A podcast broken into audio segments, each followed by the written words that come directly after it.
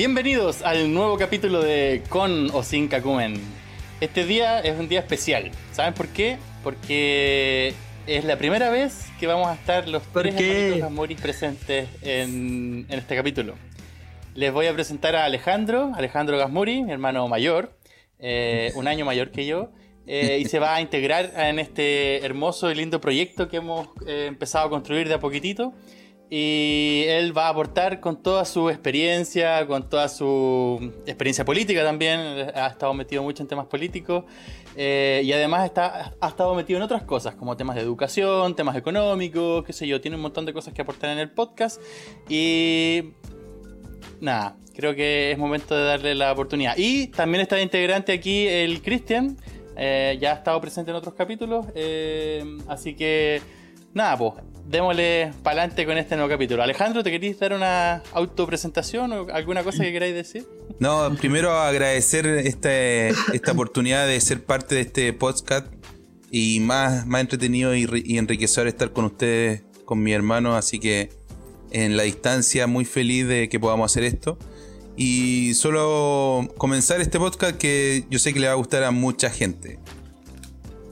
Ok, debo aclarar que en esta oportunidad estamos solo dos países, es decir, yo aquí en Alemania y Alejandro y Cristian en Chile. La gente de Australia nos ha dejado por un momento para que la próxima semana tengamos una, una chance con ellos. Así que vamos a ir haciendo esto, como de ir turnándonos entre Alemania, Australia y Chile, y en la medida que aparezcan nuevos invitados vamos a ir abarcando más países para que esto se extienda a nivel mundial. Así que metámosle cacumen y comencemos.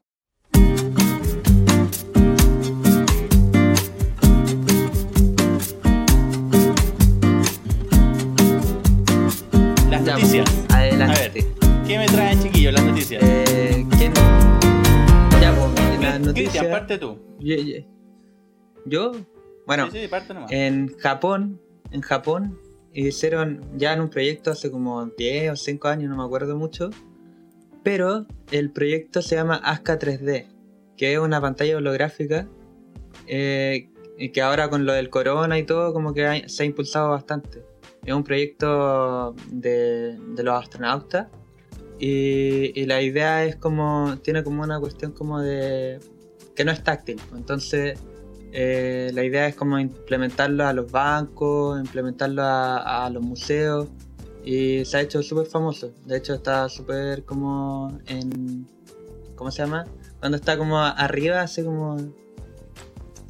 ¿Qué pasa? No, yo, dale, yo solamente ¿qué quería decir, yo quería decir que te- a ti te apasionan los 3D. El Cristian, yo creo que dentro de lo que ha estado estudiando, las impresoras 3D es tu pasión hoy día.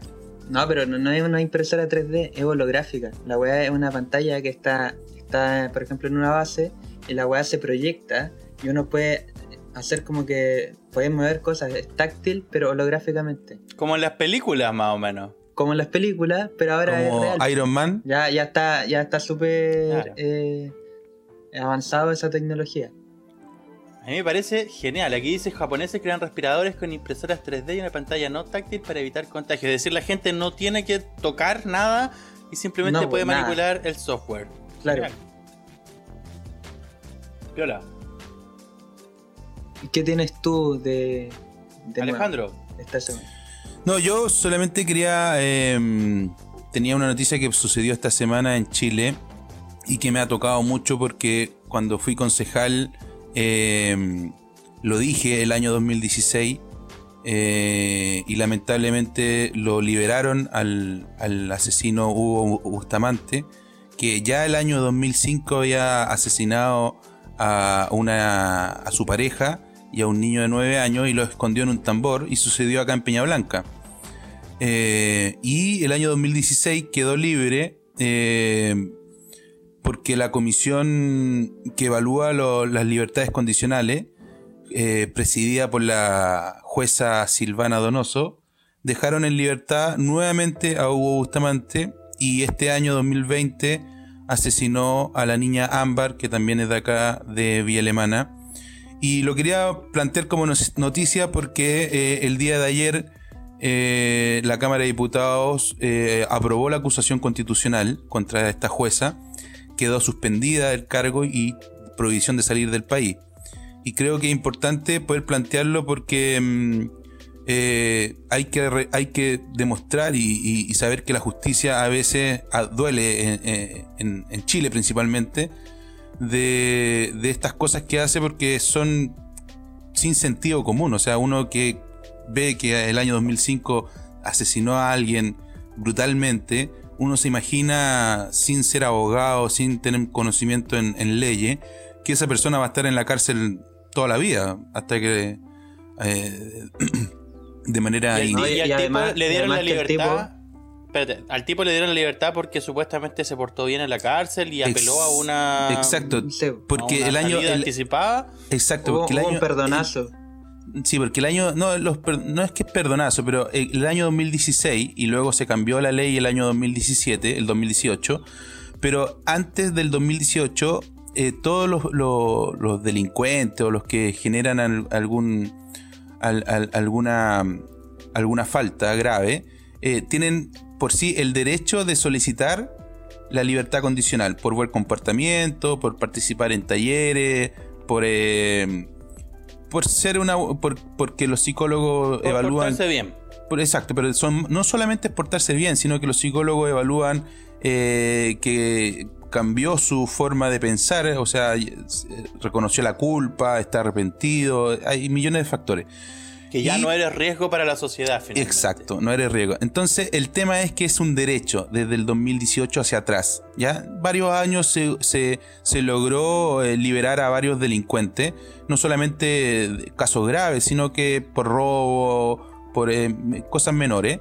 porque pues era un derecho, ¿ya? Desde el 2018 en adelante no es un derecho, sino que es una oportunidad, ¿ya? O sea, tienen que solicitar la libertad condicional. Pero, ¿qué es lo que sucede y por qué es tan relevante lo que sucedió con, esta jueza y que presidía y era la presidenta de la comisión? Porque lo que señalaba es que ella solo solicitó dos informaciones. Solicitó buena conducta y tiempo. Tiempo eh, transcurrido en la cárcel, ¿ya? Que él llevaba 11 años. Pregunta, ¿él, ¿ella tenía la potestad de poder decidir si él salía o no salía de la cárcel? Al la, la, la, defensa que tiene ella es que ella no, es, no, actuaba sola, sino que actuaba la comisión. Es un, un Había una comisión entonces, un grupo de personas que decidían si este compadre salía o no salía de la cárcel. Exacto, pero como ella era la presidenta de la comisión y la única que puede ser acusada constitucionalmente, porque la constitución nos, le permite solamente acusar a los que son eh, tienen cargos altos como diputados eh, jueces de, Corte Suprema, jueces de Corte de Apelaciones. La comisión se conformaba por la presidenta, que era la jueza de la Corte de Apelaciones de Valparaíso, y cuatro abogados más, ¿ya? Que no eran jueces. Entonces, de Corte de Apelaciones. Eran jueces de, Tribunal de Familia, no, no eran de Corte de Apelaciones. Entonces, solo se puede acusar constitucionalmente a la jueza de la Corte de Apelaciones. La defensa de ella es que ella dice que ella no, puede ser acusada sola porque esto fue una comisión. Pero los querellantes o, los que están detrás de esta acusación que partió por el diputado Andrés Lonton, eh, plantea de que sí tiene culpa ella de haber dejado en libertad a Hugo Bustamante porque no se pidieron toda la información necesaria y excluyeron dentro de la información un informe de, de gendarmería que rechazaba la salida de Hugo Bustamante y ellos no lo consideraron como parte de la información. Se liberaron solo el 2016 1028 eh, reos. A diferencia de los años anteriores, pero a diferencia de los años anteriores, eh, se liberaron entre 100 y 200. El 2015 se liberaron ciento y tanto, el 2017 se liberaron 200, eh, pero solo el 2016, cuando ella era la presidenta, se liberaron 1028 reos en todo el año. Entonces ahí es donde ¿Hay ¿Mm? posibilidad de que ese número responda a una especie como de demanda política? Es decir, que en esa época hayan habido votaciones, algo así, y para quedar bien con la ciudadanía, un sector político haya dicho, ya vamos a liberar una cantidad de personas para ganar votos, una cosa así? No lo sé, no lo sé, y no creo que se pueda descubrir algo así, pero hay indicios de que efectivamente ese año eh, eh, hubo todo un, un tema sobre los delincuentes y las cárceles, porque hay un sector donde cree que no deberían existir cárceles. Hay un sector donde cree que la delincuencia es producto de la falta de oportunidades. Entonces, efectivamente, ese sector, y en ese año en particular, eh, liberaron por el hacinamiento, por millones de factores que habían en las cárceles en esa oportunidad, liberaron a esta cantidad de reos o esta cantidad de delincuentes. Eh, pero no sé si se podrá definir que por algo puntual o política pública dijeron liberemos a X gente. Si aquí el tema es que años anteriores y años posteriores eh, siempre la liberación era entre 100 y 200. Solo ese año se liberaron eh, mil y tantos reos eh, y delincuentes, que fue casi un 900%, lo que se explica en, el, en, la acusación constitucional. Ya, entonces, como para resumir y dar paso a las siguientes noticias. No, como para eh, resumir. Espera, quiero hacer una, una, especie de resumen. A la tipa, esta, la, la jueza, le hicieron una. Una una acusación constitucional. Una acusación constitucional eh, determinando que la tipa no puede salir del país y que una vez que comience la acusación constitucional ella podría tener que responder políticamente al Estado por sus acciones. Lo que sucede hoy día es que ella ya fue acusada en la Cámara de Diputados constitucionalmente, ya quedó suspendida su cargo y no puede salir del país y ahora pasa al Senado porque los senadores son los jueces. Y ahí se define, los senadores van a definir si ella eh, aceptan esta acusación y ella eh, dejaría el cargo de por vida. Eh, entonces el castigo finalmente sería dejar el cargo de jueza de por vida, es decir, ella no va a cumplir con ningún tipo de multa o pena o algo civil. No, no, no, deja el cargo solamente. y no puede postular ningún cargo público tampoco. Pero lo, lo, interesante de esto es poder señalar que no que lo que ha sucedido nunca ha sucedido en Chile. Es primera vez, solamente en, 1920 y tanto se acusó a un juez. Esta es primera vez que nuevamente se acusa a un juez y se cruzan los poderes del Estado. Y ahí es donde. Esta es la segunda vez, pero la primera vez, pero es que la primera vez no se acusó. hace 100 años atrás, pues, Pero no se logró acusar, no se logró acusar. Llegó solamente hasta el Senado. Aquí lo que estamos hablando es que los tres, los tres poderes del Estado, el legislativo, el ejecutivo y el están judicial, están metidos en un enrollo en el que es necesario desentuertarlo para poder eh, generar justicia y que esto no vuelva a suceder, porque finalmente dejaron libre a un tipo que era un violador y asesino y esto puede volver a pasar. Una pena. Y no solamente a él, sino que la, noticia de la chica, esta estuvo súper. Eh, eh, con mucha propaganda, por lo menos aquí en Alemania se escuchó harto con el tema de la.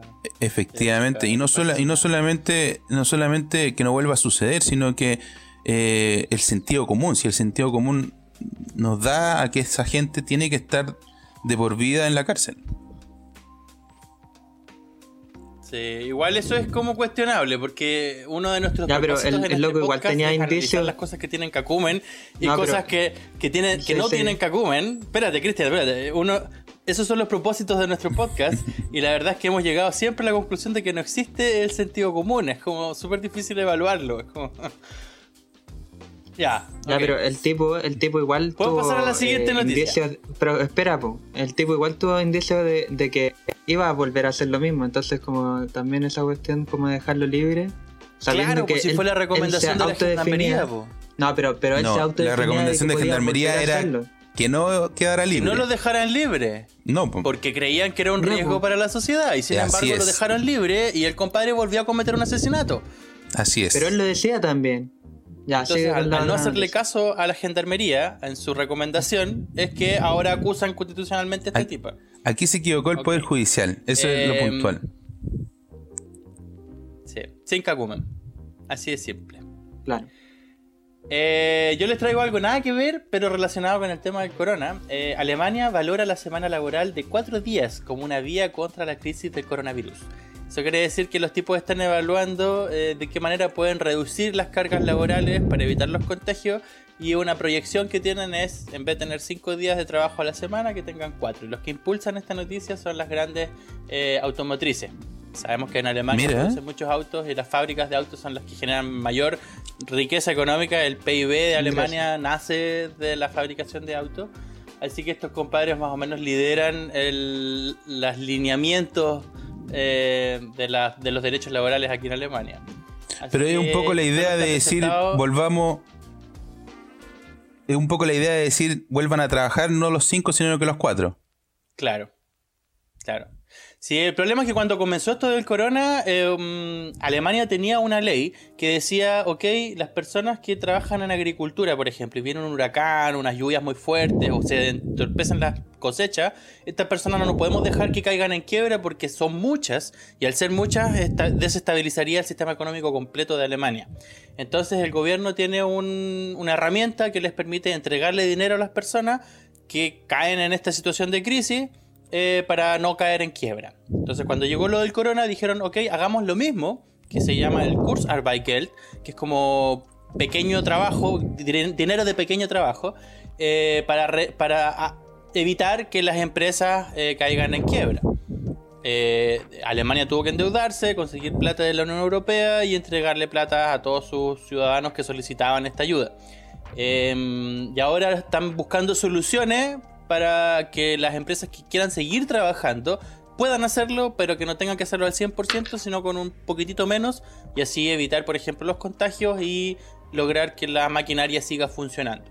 Y una de las ideas del, parlamentario, del parlamento, ahora son las de reducir el el horario de trabajo de. No, pero el horario. De ¿El horario de, trabajo o los días no, el horario, Los días. es decir, pasar de cinco días obligatorios a, cuatro. días obligatorios. ¿Cuánta es la cantidad de horas que trabajan ¿Tienen que cumplir la misma hora? O... lo máximo que tú puedes trabajar en Alemania son 40 horas a la semana y en estándar son entre 30. El promedio trabaja entre 32 y 35 horas a la semana. Mira, o sea, trabajarían cuántas horas al día? Quítale 8 horas de una. Sí, pues, ya, pero, se reduce un día, eh, ¿le sumáis horas al, otro día? No, o no, no. Se reduce no, nomás. No, no, se mantienen ah, las 8 horas laborales mínimas. Sí, pues se mantienen las 8 horas, por eso se reduce 8 horas, que trabajaría al día 6 horas a la semana. 6 horas diarias. Ajá. 6 horas diarias o 8 horas 4 días. Como... Ah, ya. Y, ya. está interesante. yo creo, está mal. Yo creo que está interesante, pero tengo dudas de que si esos cuatro días igual van a afectar el coronavirus. O sea, yo, sé que esta es una medida que, trata un poco de incentivar el trabajo y que las empresas se puedan reactivar, pero no sé si cuatro días va a ser lo mismo que cinco. Entonces yo creo que al final es lo mismo y, y, y, estas olas que tiene, estas olas que tienen hoy día todavía el coronavirus de, de, de, la segunda ola. Nosotros todavía en Chile todavía no entramos a la segunda ola, pero entiendo que Europa está entrando al segundo brote. Eh, no creo que cuatro días vaya a minimizar el, efecto. Yo creo que dos cosas. va a producir lo mismo. Dos cosas. Por ejemplo, el, en Jera en algún momento hicieron trabajos por turno y creo que eh, allá tienen las condiciones como para poder hacer los trabajos por turno. Y la segunda es de que acá en Chile ni siquiera hemos pasado la primera. Entonces, ¿cómo vamos a entrar a la segunda ola si estamos desde marzo con 2.000 contagiados y no ha bajado nada? No, se, se, ha mantenido, porque la primera, la primera ola en Chile llegó a 5.000 contagiados diarios. Ahora está, nos estamos manteniendo. se ha mantenido en 2.000, pero no ha bajado nada. No, pues pero el punto es que si, cuatro, días solamente eh, eh, tiene un efecto, eso es la duda. Tratando de responder al Alejandro, yo creo que más allá de la cantidad de contagiados que hay o no, si realmente se reducen los contagiados diarios, lo que importa aquí es que hay algunas empresas, muy grandes empresas, que todavía siguen optando por el Kurzarbeitgeld, que eso significa eh, que la gente no trabaje y que reciban plata del Estado. Un 65% del sueldo proviene del Estado y no de la empresa.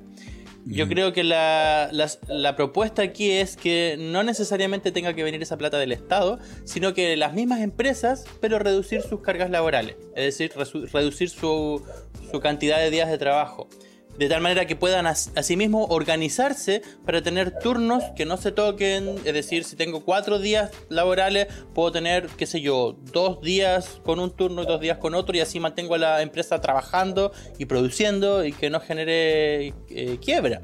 Al final, yo creo que es una solución que busca ser una alternativa a que el Estado tenga que estar siempre subvencionando estas esta, esta crisis finalmente. Es como no, y estoy totalmente de acuerdo. si, hoy día las empresas también quieren reactivarse económicamente, también le sirve al país la reactivación económica. La gente también está cansada de estar en las casas y lo único que quiere es volver a trabajar.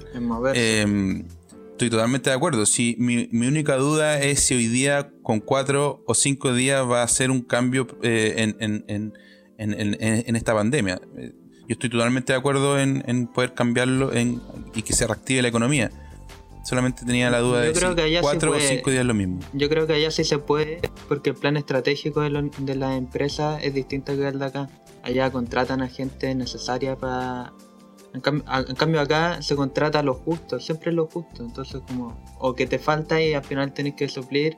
Por ejemplo, como, garzón, eran, eran no sé cuántos garzones, y siempre hay pega que no, corresponde al garzón y se la pasan a él, en vez de contratar a alguien que de verdad tenga que hacer la pega de lavar los platos, por ejemplo. ya, ok. Como... sea, no es comparable con Chile porque los indicadores son distintos. Aquí en Alemania tenéis 4% de desempleo, no sé cuánto estará en Chile. Em, así que digamos que aquí casi hay eh, em, em, pleno empleo prácticamente. Es decir, falta gente que haga la pega. Entonces estas medidas lo que buscan es reducir el gasto estatal, no tanto el funcionamiento de las empresas. Así que... Bien. Eh, siguiendo a la, pasando a la siguiente noticia, que no tiene nada que ver con esto, pero que me llamó mucho la atención, es que hace poco hubo un... Eh, se, puso en, en, experiencia, más o menos, se, llevó a cabo la, el lanzamiento del primer cohete privado, que era el X-Space, que hizo un viaje al, al espacio y ah, sí, estuvo buenísimo. lo grabaron muy, interesante, Sí, muy interesante una buena grabación. porque abre un nicho de mercado con respecto a los viajes espaciales. Ya no son necesariamente, no tienen que ser necesariamente controlados por los gobiernos, que son los que tienen la mayor cantidad de poder, digamos, político y económico, sino que las empresas privadas podrían reducir los costos y así que personas ricas puedan perfectamente viajar al espacio. A propósito de esa lógica es que se, se promueve la idea de construir una base espacial en Alemania.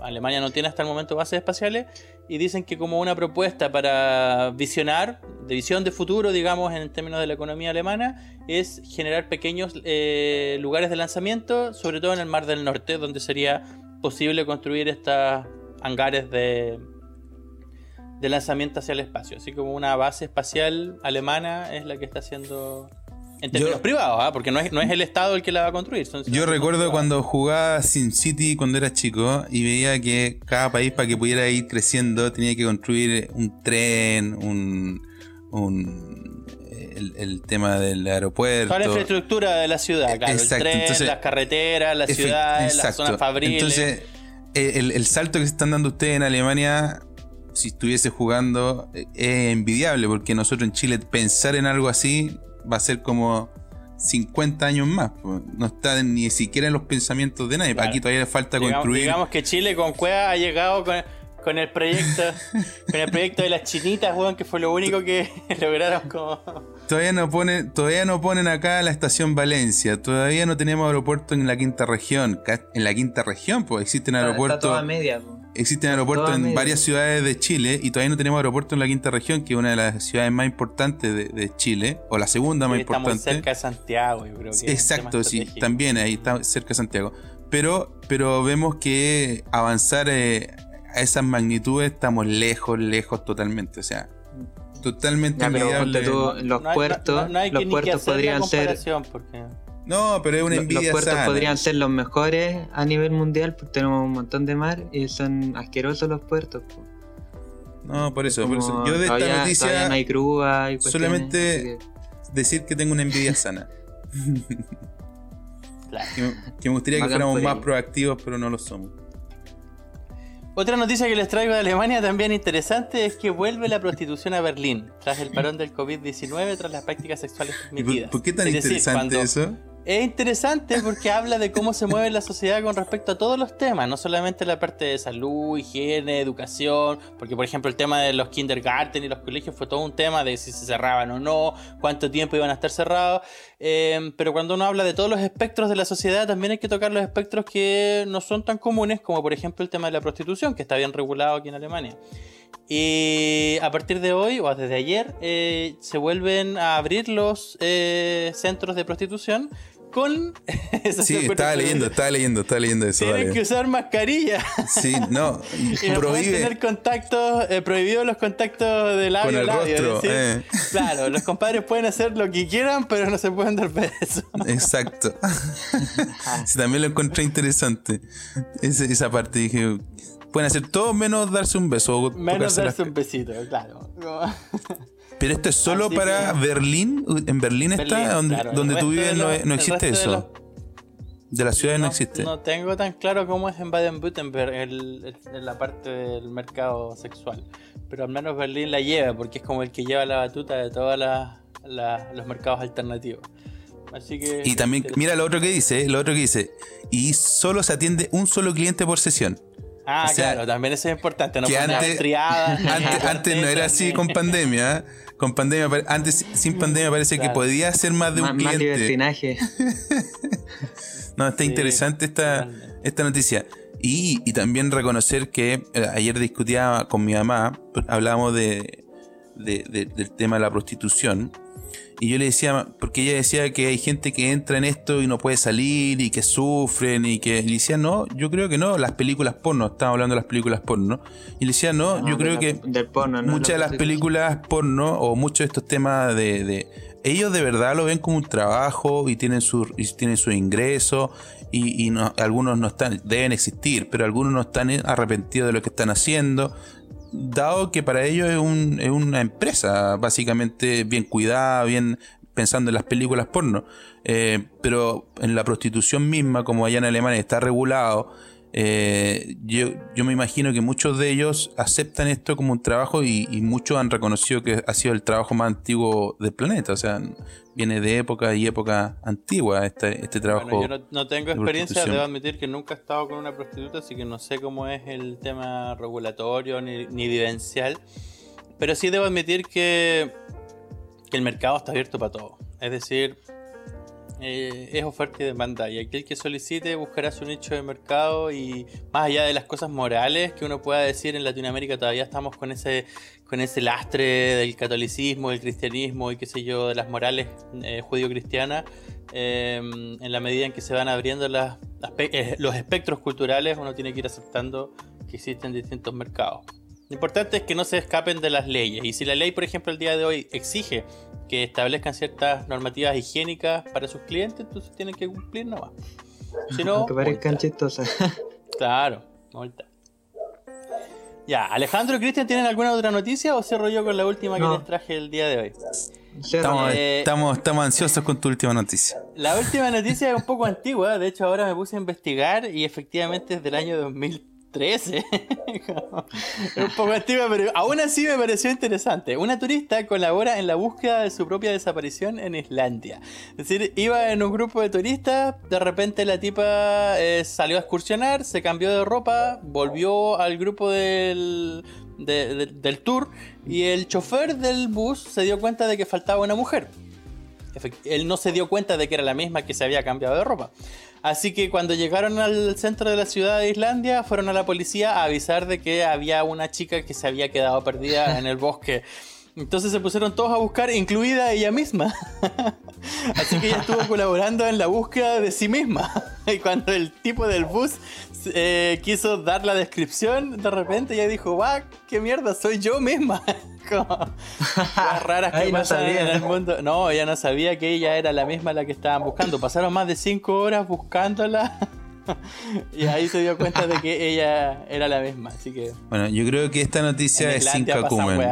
Es sin cacumen, Gerardo. No. no. Yo, para mí... iba ahí súper bien, iba ahí súper bien con tus noticias, pero en esta...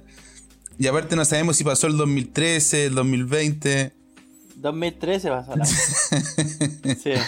pero, hay que ir mezclando, pues, hay que ir pasando del Conca al Senca. Pero se, se, puede, se puede identificar, es importante. Sí, se logró identificar y al final terminaron la búsqueda, los policías dijeron, no, menos mal. Ella, era, ella, ella estaba súper preocupada de encontrarse a sí misma.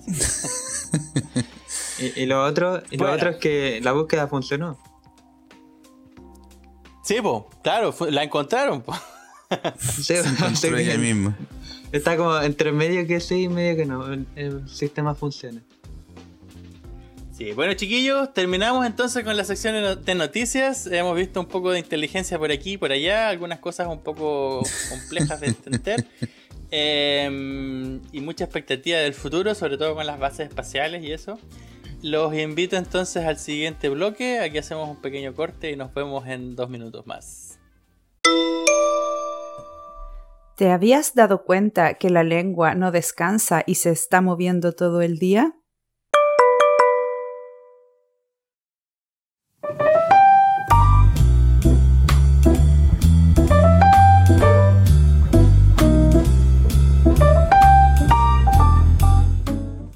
Queridos contertulios, estamos en el bloque de controversia y quería un poco plantearle una controversia muy interesante que va a suceder en Chile el 25 de octubre, donde por primera vez democráticamente y de manera eh, nunca antes vista en el país, porque hay que recordar que todas nuestras constituciones nacieron a través de o, una independencia de Chile o, de una dictadura o, no sé, nunca nació una constitución o nunca ha nacido en Chile una constitución a través de, de un país democráticamente que solicite una nueva constitución.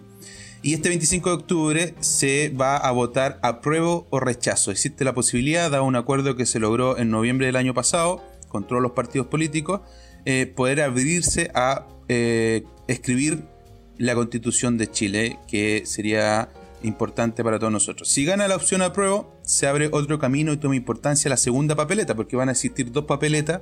La primera papeleta es de apruebo o rechazo, si gana la prueba, se ocupa la segunda papeleta en la cual la ciudadanía va a poder decidir entre la opción de, convención mixta o que van a ser 172 miembros repartidos de forma equitativa con un 50% parlamentarios y un 50% de ciudadanos electos especialmente para este efecto.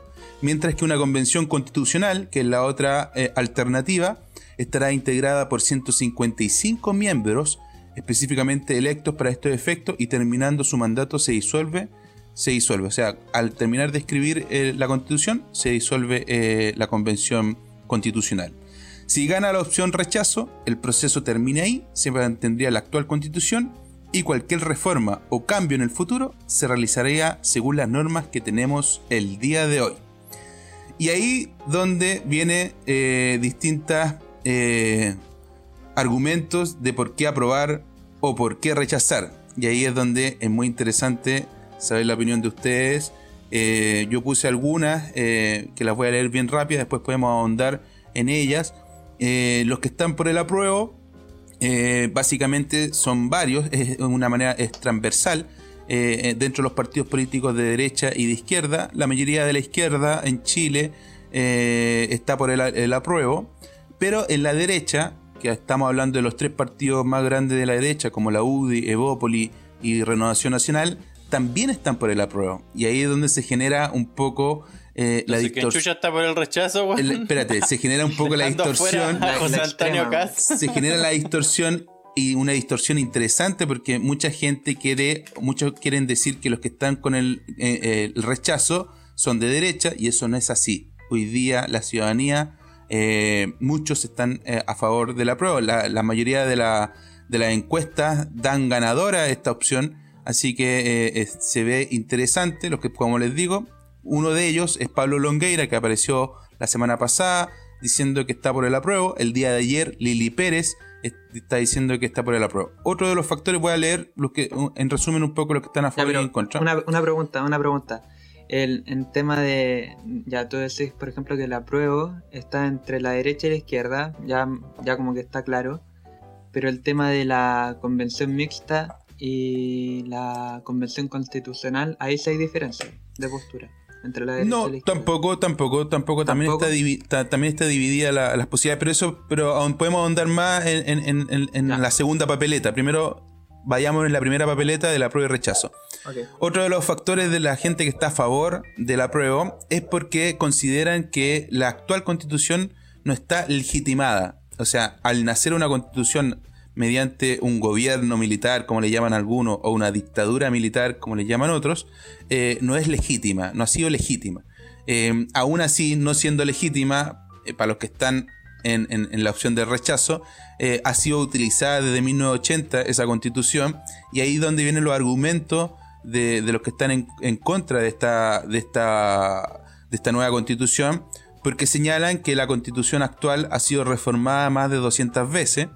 El año 2005, si, solamente nos vamos al último, la última gran reforma que tuvo la constitución fue el año 2005 con, Ricardo Lago, donde él mismo señala que, eh, que esta es la nueva constitución de Chile y la firman eh, los nuevos, los nuevos eh, ministros de esa época, que estuvieron varios que hoy día están a favor de la, de la constitución. Otro de los argumentos que están en contra es que se señala que se va, a haber un gasto innecesario, más hoy día con pandemia, solo por el hecho de hacer el plebiscito de este 25 de octubre se van a gastar más de 30 mil millones de pesos. Solo el plebiscito sin contar después el, gasto que va a tener la convención, eh, porque le van a pagar a los convencionistas. Cada convencionista va a ganar un millón y medio de pesos mensual, ¿ya? más los traslados, más todo. Y, después va a haber una, un previsito de salida, eh, cuando se termine de escribir la constitución, que también va a salir más de 30 mil millones de pesos. O, sea, estamos hablando de casi 100 mil o más millones de pesos que se van a gastar solo en este concepto de una nueva constitución. Tú, tú Alejandro, yo necesito, a mí cuando me hablan de 30 mil millones, 60 mil millones, 100 mil millones, la verdad es que yo nunca he tenido ese presupuesto en mi billetera, así que es súper difícil para mí evaluar si eso es mucho o es poco.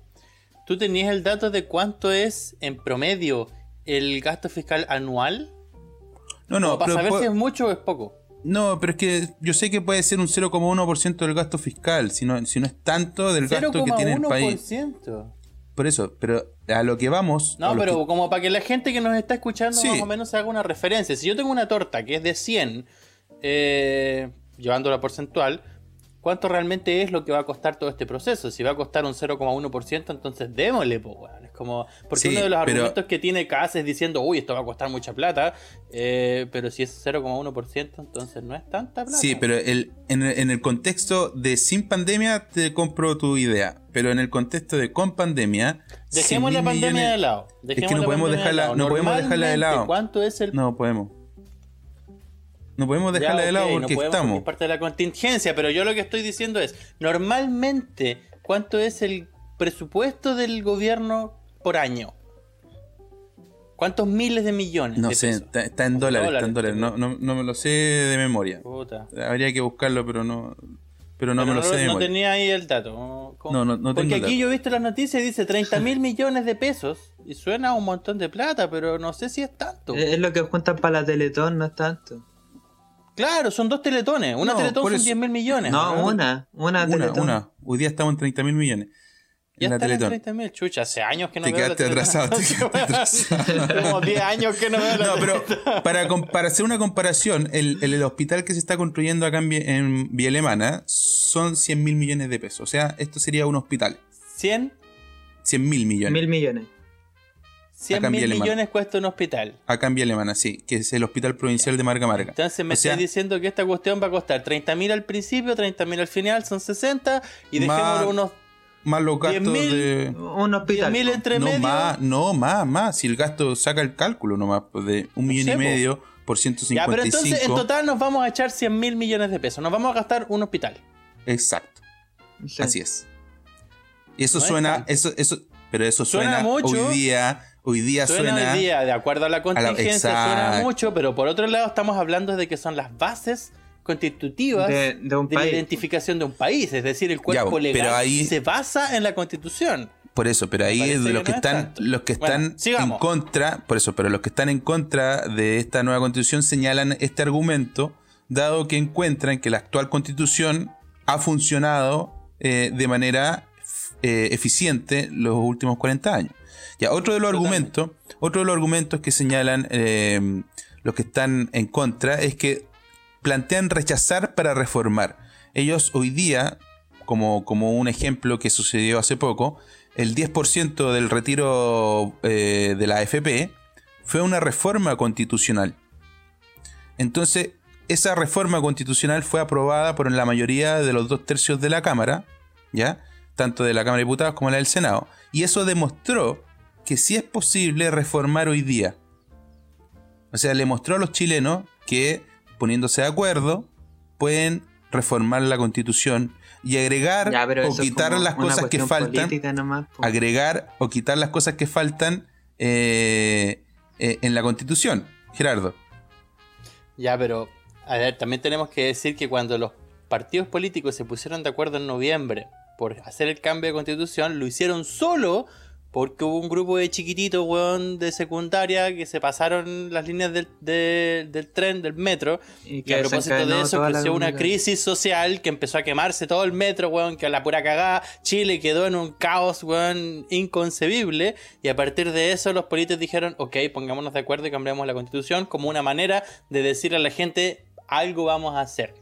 Con respecto a lo del día de hoy, de hacer una reforma constitucional para ganar ese 10%, es porque tenéis una puta pandemia a nivel mundial, una crisis que nunca hemos tenido a nivel mundial, a este nivel, en el que la crisis es tan grande que la gente tiene que decir, ok, hay que hacer un cambio.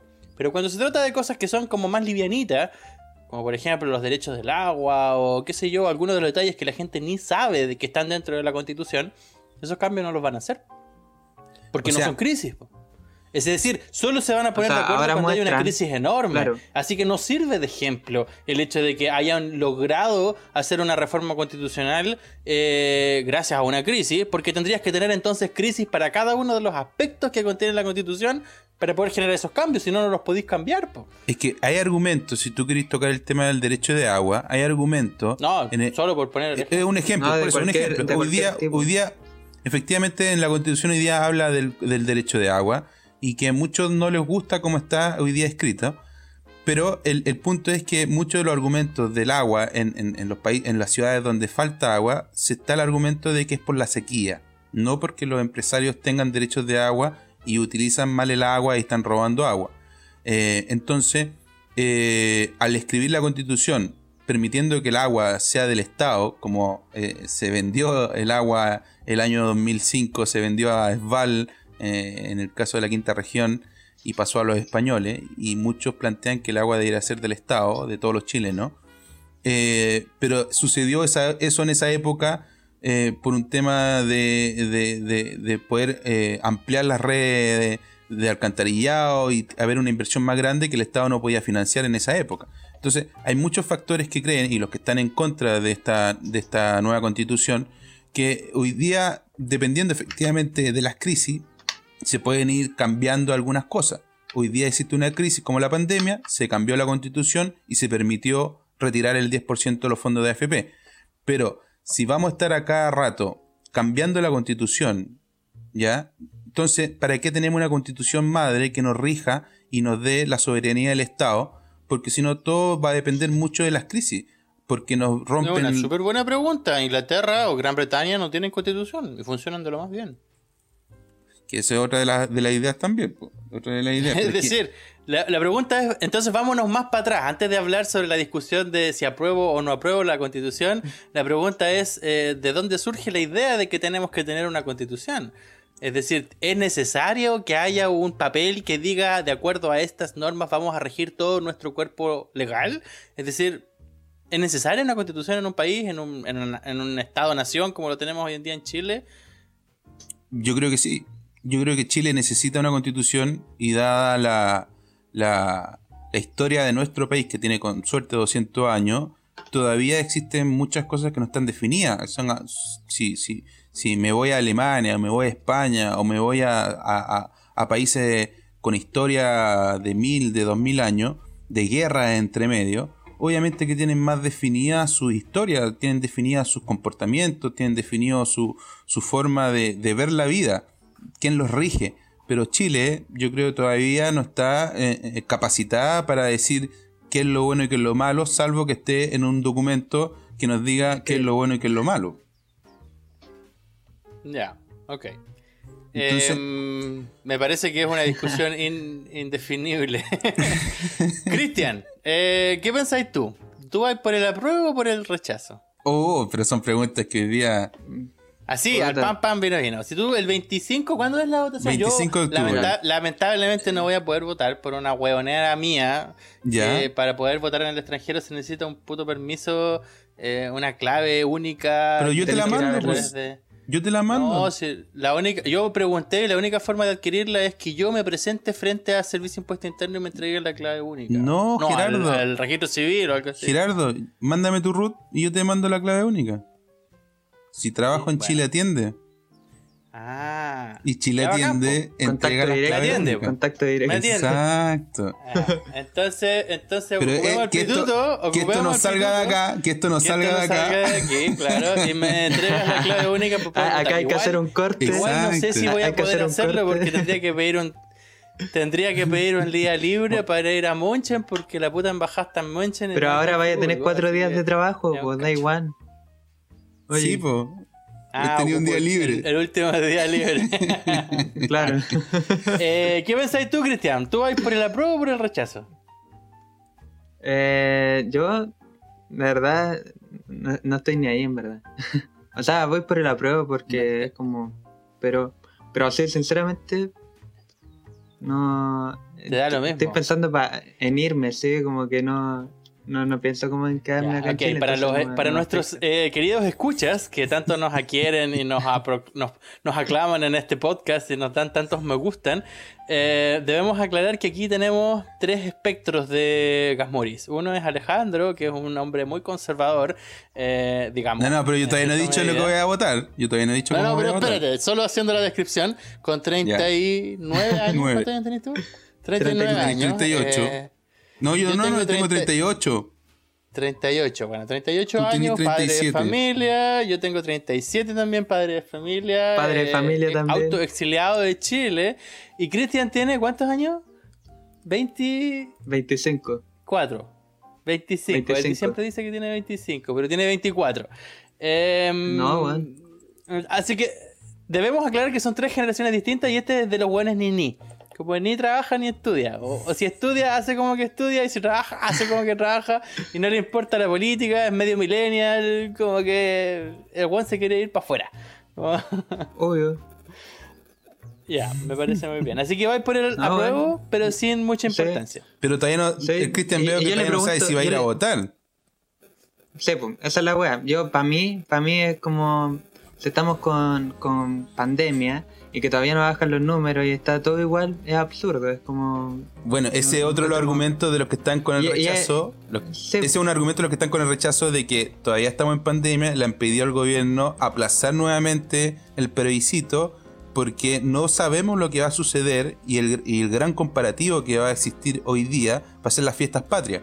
Las fiestas patrias nos va a dar un indicador que la gente se va a movilizar porque permitieron la ¿De movilidad de, la cuánto gente. se languetea a la gente, weón?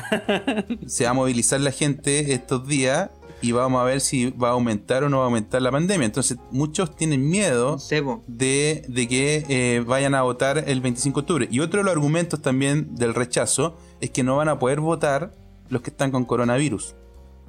Están prohibidos de votar. Entonces, le, le prohibiste a ciudadanos chilenos dar su posibilidad, el Que derecho al voto. votar. Entonces, hay Ya, mucho pero- argumento. pero espérate, ese, ese cuestionamiento tiene que hacerse entonces antes de decidir si la votación se da o no se da el 25 de octubre. Es Porque que yo ya- puedo estar por el apruebo. eh, Entonces, no, pero por ah, eso, yo puedo estar por el apruebo y hacer presión política Pero para para mí que es la po. votación se corra para enero o febrero del próximo año. que varios lo han pedido, pero el- el- la fuerza que están por el apruebo quieren que se haga sí o sí, porque si no creen que eh, se va a dilatar, No a dilatar, dilatar y no se va a hacer nunca. Ya, ok. Ya, Bueno, pero eso ya. igual es, es una presión eh, solamente. O sea, en verdad, no- si pasa eso de verdad, si pasara de que se dilata, es porque en verdad la gente no lo quiere tampoco. Entonces, si es que en verdad lo quiere, no, no importa esperar dos meses más o tres meses más. Bueno, Sí, otro, ahí, está, ahí está difícil. Otro de los argumentos, otro, para que, para que sumamos, sumamos argumentos a esta discusión, otro de los argumentos que señalan que esto está mal hecho, ¿ya? Es la segunda papeleta. La segunda papeleta, si es que llega a ganar la opción eh, con- convención constitucional, donde pueden participar los 155 ciudadanos chilenos, ¿ya? Hay dos errores graves en esa, en esa papeleta. Una, que solamente van a poder participar esos 155 los que pertenecen a partidos políticos. O sea, un Gerardo Gasmuri, un Cristian Gasmuri, no van a poder participar si no es que no están en un partido político. Y ahí es donde viene la crítica diciendo, si vamos a elegir 155 ciudadanos chilenos, debieran ser 155 cualquier ciudadano chileno, no perteneciente a un partido político. claro. Exacto. Pero los independientes acá no van a lograr participar porque tienen que pertenecer a un partido político. Bueno, pero eso se puede arreglar. En estrategia política, los jóvenes pueden adherirse a una lista de un partido político. Exacto. Y van a estar los partidos políticos abiertos de patas para recibir a cualquiera con tal de ganar votos, ¿o no? Puede ser, puede ser, puede ser. Y otro de los argumentos del error de los 155 es que eh, si yo quisiera votar por Gerardo Gasmuri, que es un gran constitucionalista, seco en temas constitucionales, no, cacho, eh, pero se va a ocupar la, la misma opción de, de, la, de la elección de diputados. Entonces Gerardo tendría que postular por una provincia, va a postular por la provincia de Marga Marga, supongamos, la provincia, el distrito 6, que agarra toda la, quinta cordillera. Pero, por provincia, por distrito. Por distrito, por eso, va, va, a postular por el distrito 6, supongamos, que desde Quilpue hasta los Andes, pero como todos conocen a Gerardo Gasmuri, gran constitucionalista, la gente del sur o la gente del norte no va a poder votar por Gerardo. Porque eligieron la opción de. No, no pertenece, claro. No pertenece a esas a esa, a esas ciudades. A ver si entendí muy bien. Yo, yo lo que estoy entendiendo es que era necesario utilizar una fórmula. Un mecanismo, para, Un mecanismo para hacer esta elección. Y copiaron idénticamente la fórmula que se ocupa para los diputados para hacer esta asamblea constitucional. Exacto. Que al final es un eufemismo, porque le llaman convención constitucional, pero sigue siendo una asamblea constitucional, es la misma wea. Sí, que no queremos ocupar la asamblea constituyente porque suena mucho a Venezuela. Suena muy de izquierda, claro. Mm, pero es un eufemismo. Sigue siendo una asamblea constituyente con la metodología de votación de los diputados. El problema que vemos aquí es que los diputados se manejan a través de territorios porque son autoridades territoriales. Exacto. Es decir, los compadres se dedican a eh, controlar a sus autoridades. Y sin embargo, aquí son personas que se van a dedicar a escribir una nueva constitución que no tiene nada que ver con el territorio porque la constitución le afecta a todos los chilenos. Muy sin embargo, están divididos por territorios que son distritos, que son eh, áreas definidas políticamente para decir eh, aquella persona que pertenece a un distrito, solo las personas de ese distrito pueden votar por esa persona. Así es. Es ridículo. ridículo. Yo creo que está mal. Yo creo que también lo van a arreglar. Aquí, estamos, a, estamos a un nivel, a un nivel casi de presidencial. Es decir, la importancia de una constitución es a nivel nacional. Es decir, la persona de Portarena debiera ser capaz de poder votar por alguien de, Arica, eh, porque esa persona va a representarlo de acuerdo a sus ideales. Es como. Pero, ahí, es donde yo digo el sentido común. Cristian, dale. ¿Cachai de que la cuestión está tan, tan mal planteada y las votaciones son a, la vuelta de la esquina? Entonces, como. Sí, hay un montón. ahí hay un sin cacumen. Y ahí, donde, y ahí donde el sin sentido porque el consentido sería que fueran eh, elegidos los 155 que hayan sacado mayor votación en Chile. Y, el, que, el, que, sacó 1000, el 900, 800 y los 155 más elegidos eh, de toda la, nómina de, gente que quiera postular a, ser parte de esta convención, solo ganarán los 155 con mayor votación. Eso sería lo más pero, pero, espérate, yo, yo, pero, pero en Santiago hay un montón de, gente. Cristian, yo, trato de creer que la gente piensa, porque si tú, el Cristian y yo somos personas completamente a un nivel bajísimo, que no tenemos demasiado cacumen en nuestro cerebro, somos capaces de llegar a ese análisis, ¿por qué los políticos no llegan a ese mismo análisis? Es decir, ¿dónde estaría el beneficio de hacer la copia del mecanismo de diputados para una convención constituyente? ¿Cuál sería... Eh, ¿Dónde estaría lo, genial? Ya, pero yo lo, yo lo que, quería decir. yo creo que no tuvieron tiempo. Sí, han hecho todas las cuestiones rápido, pero también es que si, por ejemplo, es la cuestión de que se voten, o sea, ganen solamente los que tengan mayor porcentaje, entonces ganaría lo más probable un montón de gente de Santiago, y se harían las políticas acorde a Santiago. una constitución centralista. Entonces yo creo que por, eso tratan de. Y los 155 serían todos de Santiago. Ya, eso es un buen punto. Es un sistema de descentralización entonces para que el pensante de Punta Arenas pueda tener voz. Logre llegar a la convención constituyente. Pero adivinen, adivinen quién va a ir a Punta Arenas a ser postulante a esta convención. alguien de Santiago que va se vaya a inscribir a Punta Arena y va a decir, Juan, voten por mí y esa es la estrategia política. Si al final está Juan Mercado, hay que saber venderse. ese es uno de los argumentos que plantea Pablo Longueira, que se arremetió hace poco diciendo que él está por el apruebo y está también por la convención eh, constitucional de los 155 y él mismo quiere ser convencionista y va a ir a postular a una ciudad eh, lejos porque saben que la gente va a votar por Pablo Longueira. Oye, yo vi el video de, este compadre y debo decir que me pareció. Eh, yo no soy, yo no soy en, ningún sentido de derecha o, a menos declarado de derecha. Me cuesta mucho admitirlo. Pero tiene eh, alguna idea, tiene alguna idea de derecha. Sí, sí, pero más allá de mis, más allá de mis ideologías, me pareció súper, pero de verdad, súper arrogante que el weón diga eh, vamos a elegir a los mejores de Chile y nosotros vamos a ser los mejores, incluyéndose a él mismo. Es decir, él mismo se está diciendo a él mismo, yo soy parte de la elite. De los mejores. Esa weá me parece completamente... de la, no solo de la elite, sino que... Eh, no sé, weón. Yo, yo puedo decir, ok, escojamos a los 155 mejores digamos, escojamos a los 20 mejores del país. Pero no puedo yo meterme en ese cuento, pues, porque no puedo yo decirme a mí mismo que yo soy el mejor. Es decir, ahí hay una arrogancia como para decir, yo soy el que va a llevar eh, en, este, en esta pirámide por arrastre a todos los otros, weón. Cortala, Estamos hablando de Pablo Longuera, vio el video de Pablo Longuera. Me pareció un poco arrogante. El resto, el resto de sus argumentos me parecieron interesantes porque es alguien de derecha que, promueve la idea del apruebo y además de la convención constituyente. Es decir, casi como decir, empatémoslo, empatémonos con la izquierda con los pensamientos de la izquierda. Sí, lo que señala Pablo Longueira, lo que señala Pablo Longueira es que él no diríamos darle la atribución de que, de que va a ganar el apruebo, porque sabemos que va a ganar el apruebo, pero se lo van a atribuir la izquierda. La izquierda va a decir, ah, nosotros ganamos el apruebo.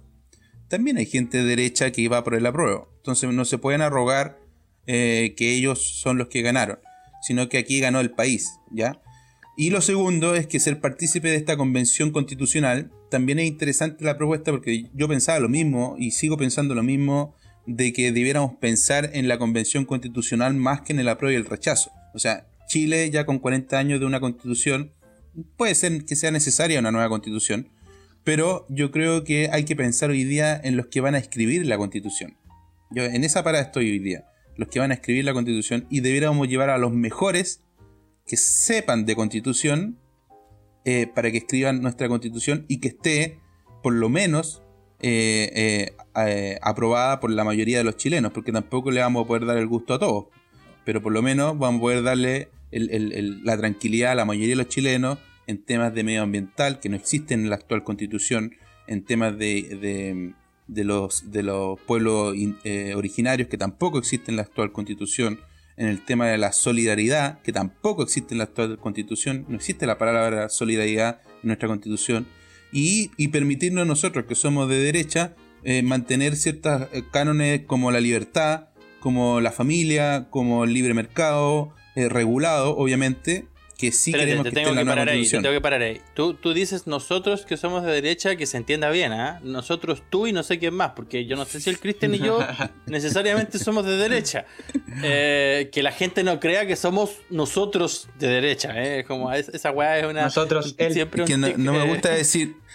No me gusta decir yo a cada rato. Claro. Yo que soy. A mí, a mí eh, sé que nos estamos alargando un montón con este tema, me parece súper interesante. Eh, porque el plebiscito genera un montón de controversias, definitivamente. Y, ahí hay que meterle cacumes porque hay que necesariamente entender de qué se trata cada una de las posturas. Lo que yo no logro entender es por qué alguien, siquiera una persona, podría estar de acuerdo con el rechazo, dejando de lado la parte del corona, incluso dejando de lado la parte del presupuesto, que no sé cuánto es mucho. Em, porque, por lo que yo entiendo, la nueva constitución se escribe bajo una hoja en blanco. Es decir, todo aquello en el que en el 75% de las personas estemos de acuerdo va a ingresar a la Constitución. Así es. Todo aquello en el que no esté el 75% de acuerdo no va a poder ingresar a la Constitución. Por ende, será posteriormente discutible con una ley normal. Y para una ley normal necesita solo el 50% más uno. Entonces no logro entender por qué alguien podría estar a favor del rechazo si siempre vas a tener más, más beneficios con menos porcentaje. Es decir, si yo no estoy de acuerdo en el que, qué sé yo, me cambien la mierda del agua, que es lo que ahora está de moda en Facebook, he visto hartas discusiones, estos compadres van a decir, bueno, no importa, no entra en la constitución, va a entrar una ley normal, y en la ley normal necesitamos solo el 50% más uno. No necesitamos el 75%. Entonces, no logro entender cuál es la, cuál es la lógica de que alguien rechace la postura de, aprobar, de, de ir por una nueva constitución. ¿Dónde estaría el, el, problema? Matemáticamente hablando, no estoy más allá de los idealismos. Solo matemáticamente hablando, aquel que esté a favor del rechazo es un weón que no entiende cómo va a ser escrita la constitución. No, yo tampoco, tampoco menospreciaría a los que son, a los que están a favor del rechazo. O sea, tienen su argumento y, que también son válidos. O sea, yo quiero partir de la base de que este, este ejercicio que está realizando Chile eh, hay que respetar tanto a los que están a favor y a los que están en contra. No, no voy a menospreciar ni a ninguno ni a otro. Eh, ya, pero, ¿cuál sería el beneficio matemático? Espérate, ¿cuál sería el beneficio matemático no, de estar yo hacía, hacía este punto para que, para que no menosprecie a los que están en contra, porque tengo varios amigos que están en contra, entonces no, no, no soy quien para criticarlo. ¿por qué matemáticamente, más allá de los ideales, matemáticamente a ellos les favorece que gane la nueva constitución? porque van a necesitar menos gentes menos gente para que sus lineamientos ganen, po, Es que. No tiene sentido. No, porque ahí está el miedo y es donde ahí siempre la derecha ha tenido miedos. Y es lo que Pablo Longueira y otros de derecha plantean que no hay que tener miedo, sino que la convención, los 155, podemos lograr el dos tercios que se requiere para mantener nuestros ideales, porque seguimos creyendo que nuestros ideales son los mejores. Y aquí ese es el tema. y, yo no lo cuestiono tampoco. nosotros creemos que nuestro, nosotros creemos que nuestros ideales son los mejores para un país. La izquierda cree que sus ideales son los mejores para un país. El punto y el miedo que tiene la derecha es las comparaciones que existen a nivel internacional de que muchos de estos ideales que la izquierda plantea, como la igualdad, como el derecho de propiedad que no les gusta, o el libre mercado que tampoco les gusta, en los comparativos que tenemos, que son Venezuela, que son eh, Uruguay, que son Argentina, eh, vemos que son países que no han sido, no, han, avanzado en su desarrollo. Y Chile, gracias a esta constitución, tú, que estás en Alemania, has visto que Chile hoy día es el, en Latinoamérica es uno de los mejores países económicamente hablando. Y ahí es donde se, se, se, traslapa un poco no, no, que, que socialmente que, social, que socialmente socialmente un poco enturbiada y un poco cerrada, pero socialmente Chile al día de hoy sea uno de los países con mayor desarrollo económico y desarrollo, mayor desarrollo social. No, no, no, te estoy hablando del eh, desarrollo económico. Efectivamente, el desarrollo social, el desarrollo social es donde hoy día está carente, efectivamente. A, mí lo que, a, mí, lo que, me llama la atención es que yo cuando vivía en Chile yo siempre me autodefinía como una persona de centro izquierda, con idealistas, ideales sociales, con ideales eh, mancomunados con la sociedad, el derecho al espacio público, por ejemplo, y con unas visiones arquitectónicas muy eh, ligadas hacia la izquierda, muy al estilo Le Corbusier, por ejemplo. hay que aclarar que soy arquitecto, entonces tengo la mentalidad de arquitecto. Em, pero cuando llegué aquí a Alemania, bueno, cada vez que yo tengo que argumentar algo, la gente me tacha de capitalista, la gente me tacha de derechista, porque tengo tan metida en mi cabeza la idea del mercado, weón, que efectivamente yo siento que vivo en un país comunista. Y no es así, pues, weón. Alemania no es para nada comunista, menos la Alemania después del muro de Berlín. Es decir, Alemania es un país explícitamente capitalista, pero con una visión social, weón, que Chile no tiene. Chile no tiene esa visión del sistema social de mercado. Chile es solo mercado y ahí es donde a mí me emputece y efectivamente digo, weón, en Chile eh, somos un experimento mundial en términos económicos que estamos llevándolo al extremo y que es necesaria una nueva constitución para poder nivelar estos desequilibrios, digamos en la sociedad. Bueno, hoy día, hoy día con la pandemia se, nos dimos cuenta y varios, yo creo, tanto del Poder Ejecutivo y el Poder Legislativo se dieron cuenta de que una crisis como la que está viviendo Chile, eh, derrumbó todos los esquemas económicos y sociales. Que quizás es lo mismo que le pasó a Alemania con la, con la, con la, con la guerra o con la división de, del país. Eh, porque eh, una guerra efectivamente sacó todo lo que no, no habíamos visto antes. ¿Ya? Y en Chile la pandemia sacó todo lo que no habíamos visto antes y que efectivamente el creernos tan económicamente jaguares dentro de Latinoamérica eh, nos hizo ver que no somos los jaguares, porque una crisis derrumbó todo. Entonces, efectivamente, el Estado se tiene, tiene que hacer parte de, esto.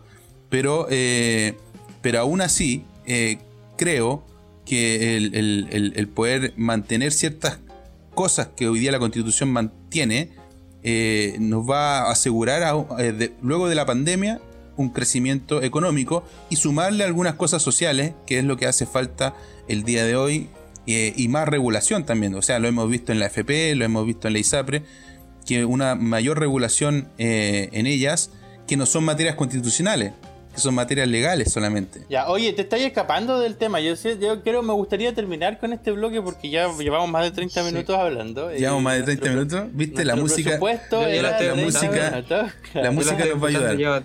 Yo como conclusión... Eh, no, espérate, me gustaría saber por dónde vas tú. ¿Vas por el, por el apruebo? Va, va por el apruebo escondido, así como. Yo sé que el voto, el voto es, eh, es. ¿Cómo se dice? No es. Es oculto, es. Confidencial. Secreto, pero. Pero más o menos confidencial, que no salga de aquí. ¿Para dónde? No, no, no. No, yo. Yo la verdad es que hoy día sigo sumando argumentos. Me gustó mucho el argumento de, de Pablo Longueira, más allá del egocentrismo que tú señalaste de él pero me gustó el argumento porque es lo que yo pensaba. Yo soy de la idea de eh, dar mi esfuerzo a la convención constitucional y elegir a los mejores. Pero también hay argumentos en el rechazo que también me, llevan a pensar eh, de que es interesante seguir manteniendo hoy día la constitución que tenemos y modificándola las cosas que no nos gustan o lo que, las cosas que le faltan.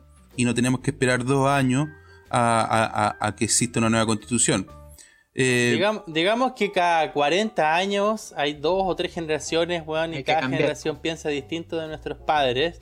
Y es necesario cambiar las bases, weón, de cómo organizamos nuestra vida. Así que yo creo que es un proceso sano. Por eso. Eh, es sano. Más allá de las crisis, más allá de todo, siento que es sano que cada dos o tres generaciones la gente se pregunte, bueno, ¿cómo nos autodefinimos? Y sería bueno. Si eso implica una nueva constitución, creo que le hace bien en todos los sentidos al país. Bueno, dentro del cierre que yo había escrito era un poco eso, o sea, seguir creyendo en la democracia. Yo sigo creyendo que la democracia es, la que nos va a ayudar siempre un país a seguir evolucionando y creciendo.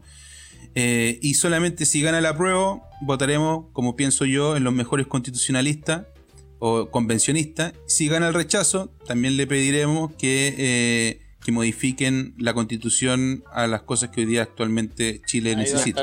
y en la lógica de Gerardo, de que en 40 años es bueno cambiar, igual sería bueno como de verdad hacer como que la cuestión funcione. O sea, ya por ejemplo de aquí a 40 años pensar en, en un modo de hacer la votación para una nueva constitución más bien definido que ahora que está como todo como entre que sí, que no, como que hay mucho... Claro como dejar, dejar, dejar la, la huella hecha, el camino hecho para que en caso de que la nueva generación quiera cambiar de aspecto, eh, háganlo sin problema y no tengan que estar apelando a las voluntades políticas de una crisis enorme para que todos se pongan de acuerdo. Así que eso. La invitación es ir a votar, eso sí. Así que ir a votar. Eso, sí que está claro. más, que... estoy, a, favor o en contra, lo importante es ir a votar y, y mientras más voten, y a los que, y a los que estén va a ser el número. Y a los que estén fuera de Chile, sacar su clave única. Ya. ya. Ok. Hable con el Alejandro. Genial. ¿Sabías que para hacer un kilo de miel, una abeja debe recorrer 4 millones de flores?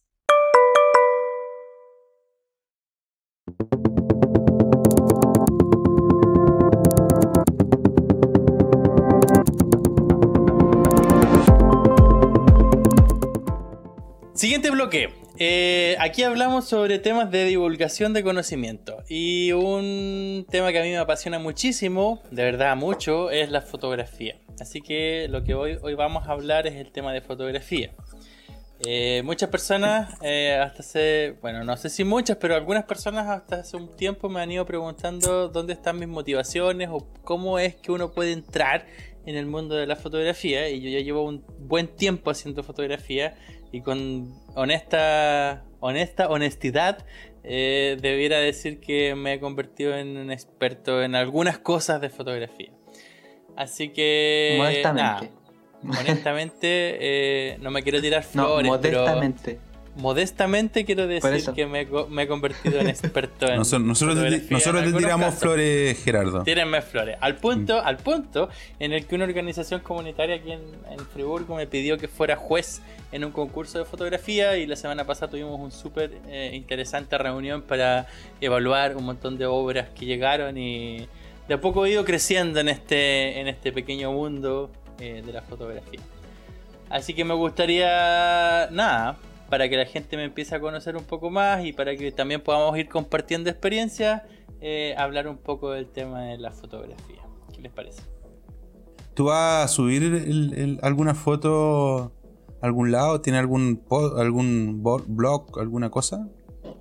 estoy en ese estoy en ese proceso de formalizando mi todo mi mm, espectro medio medien em, y uno de los primeros objetivos que tengo es comprarme un smartphone porque hasta hace poco tengo un celular que es un Samsung del año 1 Eh, así que apenas tenga el smartphone en mis manos, voy a hacerme una cuenta en Instagram y además me voy a elaborar una página web eh, con portafolio fotográfico.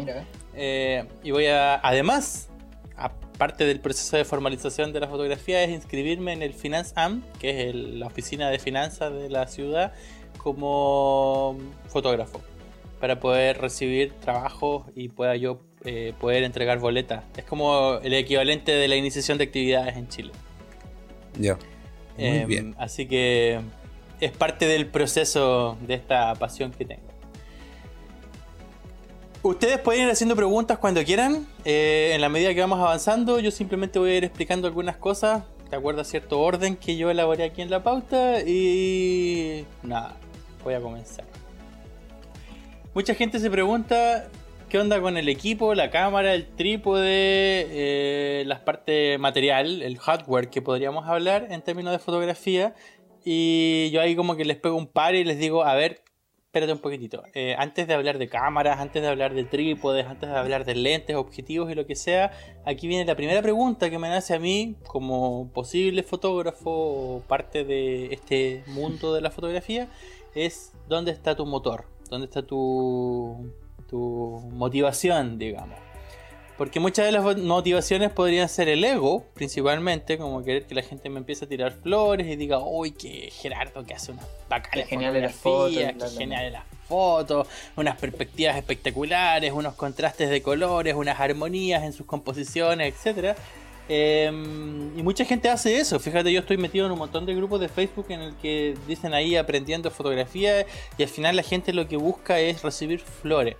Yo me, después de hace mucho tiempo, en 2010 me compré la primera cámara Reflex, eh, me he preguntado dónde está mi motor con respecto al mundo de, tomar la fotografía. Y pasó que el 2012 me fui a Haití. Y en Haití había un montón de motivos fotográficos, muchísimos, porque es un país con mucha cultura, muchos colores, muchas vivencias, mucha música, mucha intensidad en el vivir. Y yo me preguntaba, bueno, ¿cómo muestro Haití a los que están lejos, a los que están lejos de mí? Y efectivamente yo no quería mostrar un Haití pobre, miserable, lleno de basura, lleno de mugre, lleno de miseria, lleno de, de pobreza, etc. Y quería mostrar un Haití auténtico, un Haití lleno de vibra, de cultura. Y entre análisis y análisis llegué a la conclusión de que la motivación de mostrar la fotografía para mí tiene que ser con no ser eh, yo el centro de la fotografía, sino lo que quiero mostrar. Es decir, mi motor principal es mostrar la realidad, digamos, aumentada. Porque en la realidad uno puede tomar una fotografía y decir, ok, esto es así. Pero si yo además tengo la posibilidad de mejorar la composición, mejorar el contraste, mejorar la composición, mejorar eh, la parte técnica, qué sé yo, los colores, en fin, puedo mostrar un mundo casi como el lema de los scouts, mejor de como lo encontré. Entonces ahí viene la pregunta de eh, cuál es el motor de la fotografía. Yo no sé si ustedes dos están algo eh, inmiscuidos en el mundo de la fotografía. Cristian estudia diseño y Alejandro es ingeniero, ingeniero comercial. yo, yo, yo saco fotos de mi celular. Esa es mi, mi, mi inspiración artística. y, he evolucionado con el celular y ahora ocupo el Pro. A mí me gusta ver fotos. Ocupo. Pero tus fotos igual son interesantes, Gerardo. Yo he visto harto tus fotos, son bien no, todavía no, hay descubierto algo propio, pero tenía algo propio que es la arquitectura. Y, hay hartas fotos de, diseño, de, infraestructura. Eh, y yo creo que para allá vas tú. Sí, yo creo que, yo creo que las fotos que hace Gerardo son más de composición como con el gesto de la persona.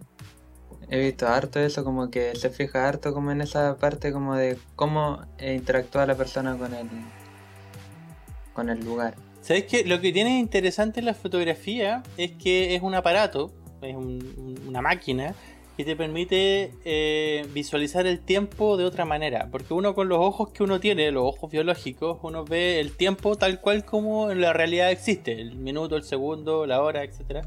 En cambio con la fotografía uno le puede dar, por ejemplo, una exposición, una larga exposición, y en la noche tomar dejar abierto el obturador y dejar que pase un tren, por ejemplo, con las luces. Y luego te quedan esas marcas rojas y blancas, que es el paso de la luz del tren. Y creas una realidad que en el universo no existe. Eh, no existe ese, ese momento en el que uno pueda, en una misma imagen, grabar la luz en movimiento, que serían las fotos de larga exposición. O sea, no existe para nosotros, porque, por ejemplo, para un insecto se puede, se puede existir. No estoy seguro porque yo no soy insecto y no sé cómo ver los insectos. Por eso, pero, pero para nosotros no existe. Bueno, digamos que para el ser humano es imposible ver el mundo en una realidad temporal distinta de la que la vemos hoy en día. Y la cámara nos permite ver una realidad universalmente, físicamente hablando, distinta de la realidad. Y eso me lleva a mí eh, a la pregunta de, bueno, existen distintas técnicas en la fotografía y esas técnicas pueden estar eh, involucradas en la composición, como dije anteriormente, en la, luz, en los colores, etc. Pero me viene una pregunta primaria, que es lo mismo que pasa con las carreras profesionales y es lo mismo que pasa con el sentido de la vida casi. ¿Para qué vivo en este mundo? Eh, ¿Para qué soy arquitecto? ¿Para qué soy ingeniero comercial? ¿O para qué soy eh, diseñador gráfico? En el caso del Cristian y el Alejandro. Em, Industrial industrial. Y el Alejandro no es ingeniero comercial, tú eres ingeniero en... gestión de negocio. Gestión de negocio. Ahí viene la pregunta, ¿por qué uno estudia o por qué uno dedica una cantidad de tiempo eh, invertido en, en, ese estudio que luego le permita ser algo en la sociedad? ¿Qué es lo que uno hace en ese momento? En la conclusión que yo llegué es que uno debiera ser siempre útil a la sociedad. Y con la fotografía me pasa lo mismo. Debiera ser yo útil a la sociedad para poder mostrar el mundo de una manera distinta a como la encontré. Y ahí viene la pregunta, eh, ¿en qué puedo ser útil? Eh, ¿Solo voy a ser útil mostrando fotografías en una boda, en un matrimonio, en un bautizo, en algún evento especial en la vida? ¿O además podría ofrecer mi capacidad de tomar buenas fotografías para una lucha, para un ideal, un ideal que esté más allá del mercado? Por ejemplo, hasta hace poco conocí a un compadre que se dedicaba a la botánica, eh, botánica y los insectos y el tema de la naturaleza, la conservación de la naturaleza. El compadre decía, mira, ¿sabes qué? Eh, me di cuenta gracias a la fotografía que la gente bota las botellas en, la, en los bosques cuando sale de excursión. Y como las botellas normalmente son de Coca-Cola o Fanta o qué sé yo, alguna gaseosa dulce, luego los insectos entran en estas gaseosas porque buscan lo dulce, quedan atrapados en estas botellas y luego se mueren dentro de las botellas. Y resulta que esta, este acto dentro de las excursiones de ir a tirar botellas a la naturaleza genera un impacto tan negativo en términos de cierto tipo de insecto que podrías llegar a la extinción de un insecto. Entonces, como yo soy fotógrafo, no tengo la capacidad de ir a hablar políticamente con los medioambientalistas y decir, oye, dejen de hablar de, tirar botellas, pero sí puedo aportar en esta lucha eh, tomando fotografías de, este, de esta problemática. Ya sea voluntariamente o juntándome con un grupo político o juntándome con, un grupo eh, de acción y, eh, compartir mi habilidad gracias a una causa. Entonces yo me, yo me quedé así como, wow, este tipo la tiene bien clara. Es como es alguien que ocupa su habilidad para promover un mundo mejor finalmente. Entonces yo me preguntaba, bueno, ¿qué pasa conmigo? Yo tomo buenas fotografías a mi hijo, me encanta tomarle fotos, tomo fotografías a mi familia, qué sé yo, cada vez que salgo de viaje, muestro la arquitectura tal cual como es, o mejorada incluso. Eh, pero ¿dónde yo pongo mi, energía en, ser útil a la sociedad? Y, ahí viene la pregunta. Cuando uno quiere ser fotógrafo, entonces, ¿dónde está mi motivación? ¿Viene solamente del ego o viene del ser útil realmente a la sociedad? Así que, primeramente invito a todos aquellos que estén entrando en el mundo de la fotografía a, a ser útil frente a alguna problemática que ya existe. Es decir, en Chile hay un montón de problemáticas, ya sean ambientales, sociales, culturales, educativas, lo que sea. Tomar un tema, por ejemplo, pescar en la cabeza un tema y decir, ok, voy a dedicarme una cantidad de tiempo a tomar fotos, por ejemplo, a las viviendas sociales o a las problemáticas habitacionales o a, qué sé yo, a la gente que tiene, vive en situación de pobreza, en situación de miseria, en situación de calle, ir a, ir a conversar con ellos, por ejemplo. Qué sé yo, eh, promover la idea de que la fotografía es una buena herramienta para visibilizar problemáticas sociales que al día de hoy están medias ocultas. En términos del machismo, ¿viste, etc. ¿viste, ¿Viste esa publicación nueva que, o sea, no sé si está nueva, hace como una semana, de, de un tipo que, mm, que modificó las selfies en Alemania, en Berlín, y puso como la imagen así como del holocausto y todo en como un monumento importante. No, no lo he visto, pero me lo imagino. Me imagino que el compadre debe haber hecho una investigación de fotografías antiguas y haberlas contrastado con fotografías actuales y mostrar eh, cómo fue en la época del holocausto ese momento. Creo que hay un proyecto similar con la época del golpe militar en Chile. Claro, esos son proyectos fotográficos que invitan a pensar en la historia, a pensar en el actuar del ser humano, a pensar en la sociedad. Yo tengo una pregunta, Gerardo, ¿ya descubriste tu línea fotográfica o todavía estás en búsqueda de eso? Es súper difícil, fíjate que estoy todavía en búsqueda, ya llevo más de 10 años sacando fotografías y ganándome los porotos en algunas cosas en fotografía, eh, pero es súper difícil encontrar tu propia línea. Pero me ha pasado varias veces que sin darme cuenta, de repente reviso alguna página de internet o algo y veo alguna fotografía y de inmediato digo, mm, esa foto es mía, weón. Es como algo hay dentro de mi cabeza que es capaz de identificar cuando una fotografía es mía. Y de repente me pongo a investigar y digo, oh, efectivamente es una foto mía que probablemente la compartí ya sea en Techo cuando trabajé en Techo en Haití o en Care International cuando estuve en Care International o he concursado en algún curso de fotografía o la he publicado en alguna parte pública y efectivamente soy capaz de darme cuenta cuando una fotografía es mía. No sé si tiene que ver con un estilo propio, pero sí soy capaz de visualizar. Y a veces me pasa que las fotografías de la Pilar, por ejemplo, a veces digo, oh, esa foto es mía y no es mía es de la Pilar, mi hermana chica. Porque también tiene como esa misma, no sé, como esa misma sutileza en la manera de editar la foto, en la manera de... No sé, no cacho. Pero es una buena pregunta, yo creo que todavía estoy en búsqueda de dónde va mi, mi camino fotográfico. No sé si está ligado a la arquitectura o ligado al mundo social o al mundo de los niños, no tengo idea. Bueno, ahí ahora nos planteas ¿Qué cosa se necesita del equipo para, sacar buenas fotos? Claro, en la parte de los equipos, yo debo admitir que la primera cámara que tuve cuando era chico debe haber sido una Canon eh, con rollo eh, que la heredé de mi abuelita. Uy. y en esa cámara yo era capaz de experimentar este efecto de poner, por ejemplo, una naranja y una persona encima, con ese efecto de perspectiva las primeras fotos que me acuerdo las tomé en esa cámara. Una mierda de cámara. la verdad es que después me compré una Power Shot, me acuerdo que me costó, qué sé yo, 30 lucas o 20 lucas y me fui de viaje y también experimentaba con el zoom, con el... No tenía muy bien claro qué significaba el tema del diafragma, el tema del ISO, el tema de la obturación.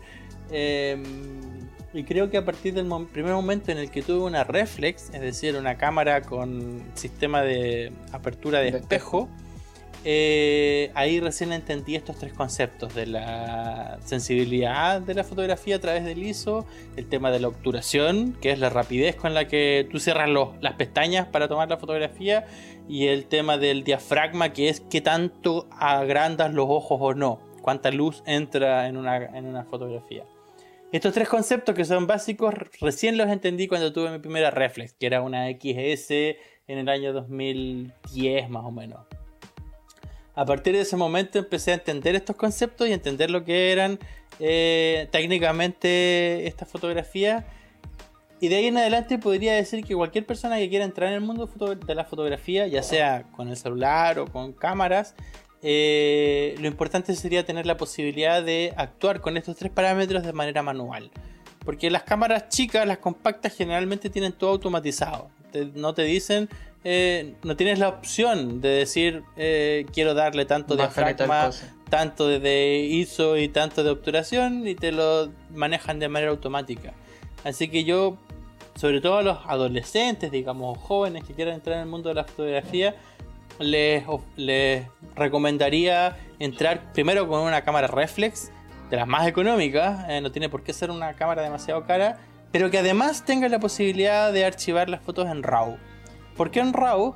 Porque el RAW es un archivo que está toda la información de la fotografía. Normalmente la fotografía es igual que un computador, pesca las fotografías, la toma, la comprime y de acuerdo a las, em, a las configuraciones internas que tú tengas en la cámara, te va a decir cuál va a ser el color, la luz, los contrastes, qué sé yo. Eh, y te va a emitir un archivo JPG. En cambio, cuando tú tienes un RAW, lo que tiene es como una especie de, de matriz pura, como de elemento no tocado, no comprimido. Y ese elemento no, no comprimido luego te permite editarlo con muchísimo mayor eh, facilidad, con mucho más libertad en el rango dinámico de la, de la imagen, en términos de, los colores o en términos de los contrastes, por ejemplo. Entonces mi recomendación sería cómprate una cámara reflex que tenga la capacidad de tomar fotografías en RAW y al ser reflex que puedas intercambiar lentes. ¿Por qué? Porque existen los lentes que son los estándares, el típico 1855 eh, por ejemplo, que es un lente estándar. Eh, pero luego agregándole un poquitito más de presupuesto uno podría comprarse un 50 mm 1.4 o un 70-300, qué sé yo, algo que te puede ir aumentando en eh, capacidad de tomar mejores fotografías con mejor calidad, etc. Pero mejores fotografías en cuanto a, a, a, lo lejos, a la cercanía. Claro, en cuanto a técnica, porque luego la segunda recomendación sería, bueno, estudia. De verdad, es necesario estudiar. Eh, es necesario que pesqué el YouTube y empecé a buscar cursos de fotografía, cursos de composición, cursos de edición de fotografías a través del Lightroom o cualquier otro programa de fotografía. Eh, yo creo que lo importante es como aquel que quiera entrar en el mundo de, la fotografía tiene que entrar de lleno, como sabiendo cuál va a ser el producto final. Y el producto final no solo va a ser la fotografía como tal, sino el mensaje. ¿Cuál es el mensaje que quieres transmitir en esa fotografía? Y eso, es súper difícil lograrlo, no es tan fácil llegar y decir, ok, voy a transmitir un mensaje, weón, no sé, pues, la nostalgia. ¿Cómo transmito yo la nostalgia? La, transmito a través de, de colores lubres, de colores más vivos, de, de sombras, de contrastes, etc. Una emoción que cuando yo vea la fotografía yo diga, wow, esto me conecta con algo que yo ya he vivido en mi vida. Y normalmente la gente tiene vidas no que son una, una catarsis. Claro, que no son tan distintas unas de otras. Es decir, todo el mundo ha vivido por alguna tristeza. Y en esa tristeza todo, todo el mundo ha vivido alguna experiencia. El miedo, por ejemplo, súper como concreto. Como imagínate una fotografía en la que aparezca una ventana eh, abriéndose con el viento de manera impetuosa y al fondo un rayo y te genera como una especie de ruido y uno dice, wow, esto es como me pasó una vez cuando chico, cuando hubo un temporal y abrieron como las ventanas sin que nadie controlara y me generó una emoción y esa misma emoción la quiero transmitir en la fotografía. Bueno, yo creo que hay dos tipos de personas. ¿eh? Uno de los como tú, que le gusta sacar fotografía, y una como yo, que le gusta admirar la fotografía. Así que yo feliz viendo tu, tu fotografía y descubriendo y observando lo que tú haces. Em, pero a dedicarme hoy día a estudiar algo nuevo lo veo súper distante y difícil. pero pero sí, pero sí me, apasiona lo que tú haces y cada vez que tú subes fotos y veo tus fotos y efectivamente mucho del, del 100% yo creo que el 70% es de, arquitectura. Así que hay una línea bien clara para dónde va a ir siempre. Estaba recién viendo tus fotos que subiste de Portugal eh, y casi el 70% son de infraestructura. Em, Probablemente. Entonces, yo me apasiona ver los colores, la forma. Aparecía un cocodrilo en una foto eh, en, en, una de, la, de los edificios. Eh, es bien interesante y es bien apasionante. Y, de verdad, soy más bien de los que le gusta mirar más que fotografiar. Ya, pero podríamos hacer el, la analogía, por ejemplo. Yo sé que Alejandro es de las personas que toca el piano y tocas muy bien el piano. Yo de verdad te envidio con la capacidad que tienes de dividir tu cerebro y pescar que la mano derecha haga algo y que la mano izquierda haga otra cosa y que suene armónico. Te juro que yo desde que tengo uso de razón y te veía tocando el piano sentía una envidia enorme porque decía Alejandro es capaz de mostrar un arte de manera inmediata. En cambio yo me tengo que demorar, weón, dos, tres meses, weón, en, pintar algo. Eh, mi, obra tarda mucho, en cambio el Alejandro es inmediato, es ahí, en el presente. El pesca el piano, por eso, por eso tiene un smartphone. Eh, claro, yo email. yo sentía, yo, no, pero de verdad, yo sí, sí que tengo que hablar de dentro, yo sentía una cierta envidia con la capacidad de poder tocar música que tiene Alejandro. Ahora, si hacemos la analogía, aquella persona que escucha la música, que le gusta escuchar música y que además hace música, es capaz de identificar las gamas tonales, por ejemplo. Es capaz de identificar los ritmos, los contrastes, eh, qué sé yo, cómo una nota alta eh, cambia eh, con una nota baja y genera una armonía que te produce, por ejemplo, tristeza. Eh, cuando uno escucha la música de Harry Potter, por ejemplo, es súper fácil. Yo soy súper seguidor de Jaime Altozano, un youtuber, que explica muy bien cómo eh, las tonalidades de las películas, de la música de las películas, son capaces de mostrarte emociones. Y yo me digo a mí mismo, tal cual, exactamente lo mismo que pasa con el tema de la música, uno lo podría llevar al mundo de la imagen. Las imágenes te generan emociones. Y de hecho, el dicho, una imagen expresa más que mil palabras, eh, es efectivo. Porque muchas veces la imagen te dice muchísimo más cosas que si las tuvieras que describir con mil palabras. Entonces yo, la invitación mía es a aquellas personas que quieran dedicarse, ya sea a la fotografía, a la ilustración, el dibujo o cualquier arte gráfica, em, pensar en que somos seres humanos que sentimos necesariamente emociones y esas emociones las podemos llevar o transmitir desde una técnica específica, ya sea la música, ya sea la escultura, la pintura, el arte, en fin, cualquier expresión artística. Y dentro de ella la fotografía, claramente. Así que, y para eso es estudiar, es decir, no, uno no puede llegar y, y de una, a no ser que sea un genio, eh, dedicarse a la, a cualquier arte sin antes haber estudiado cuáles son las técnicas necesarias, cuáles son los movimientos, cuáles son las tendencias, por ejemplo, qué sé yo. Muy bien, po. Esta es la invitación entonces. Vamos a seguir mirando tu, tu, foto y cada vez subas más fotos.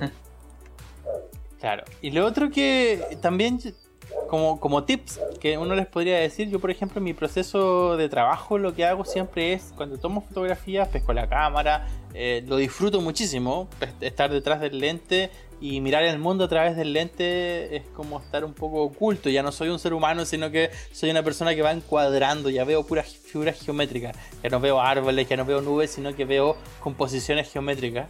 Em, hago, los, hago la fotografía. Eh, y luego paso al proceso de edición de la fotografía y me parece muy importante reconocer que en ese proceso de edición, de seleccionar aquellas fotografías que me parecen buenas o malas, también hay un proceso de aprendizaje. Cada vez que yo eh, selecciono mis fotografías digo, bueno, estas no me gustan, las borro y estas me parecen bien, las mantengo. Y aquellas que no me gustan definitivamente las elimino.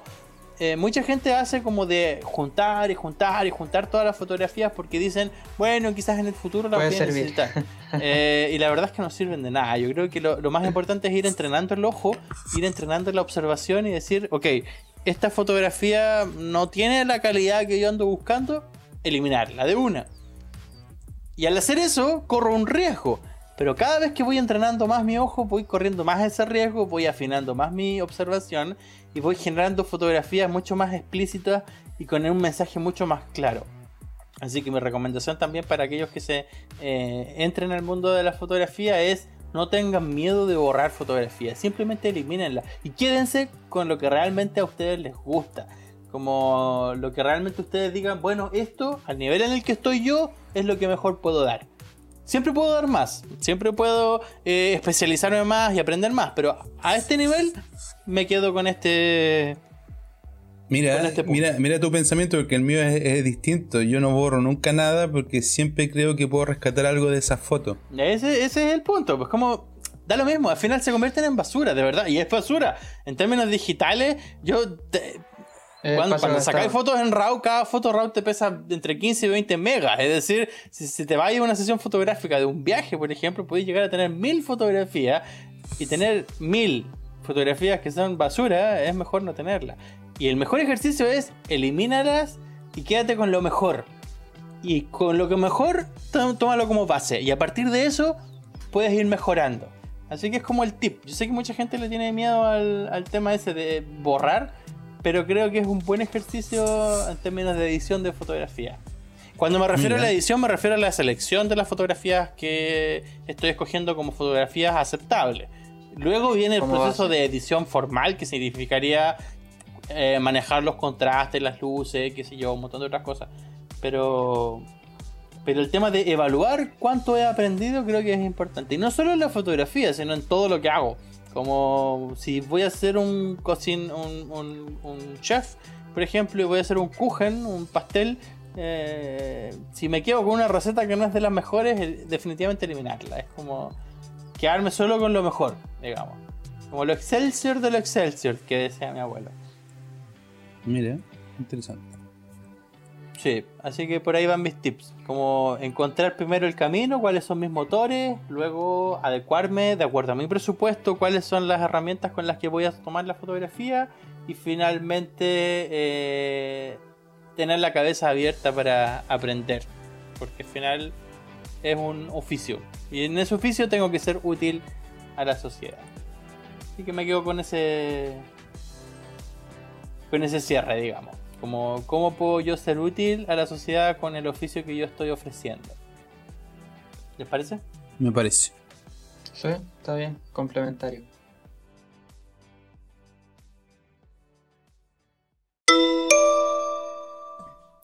El 30 de septiembre es el Día Internacional de la Traducción.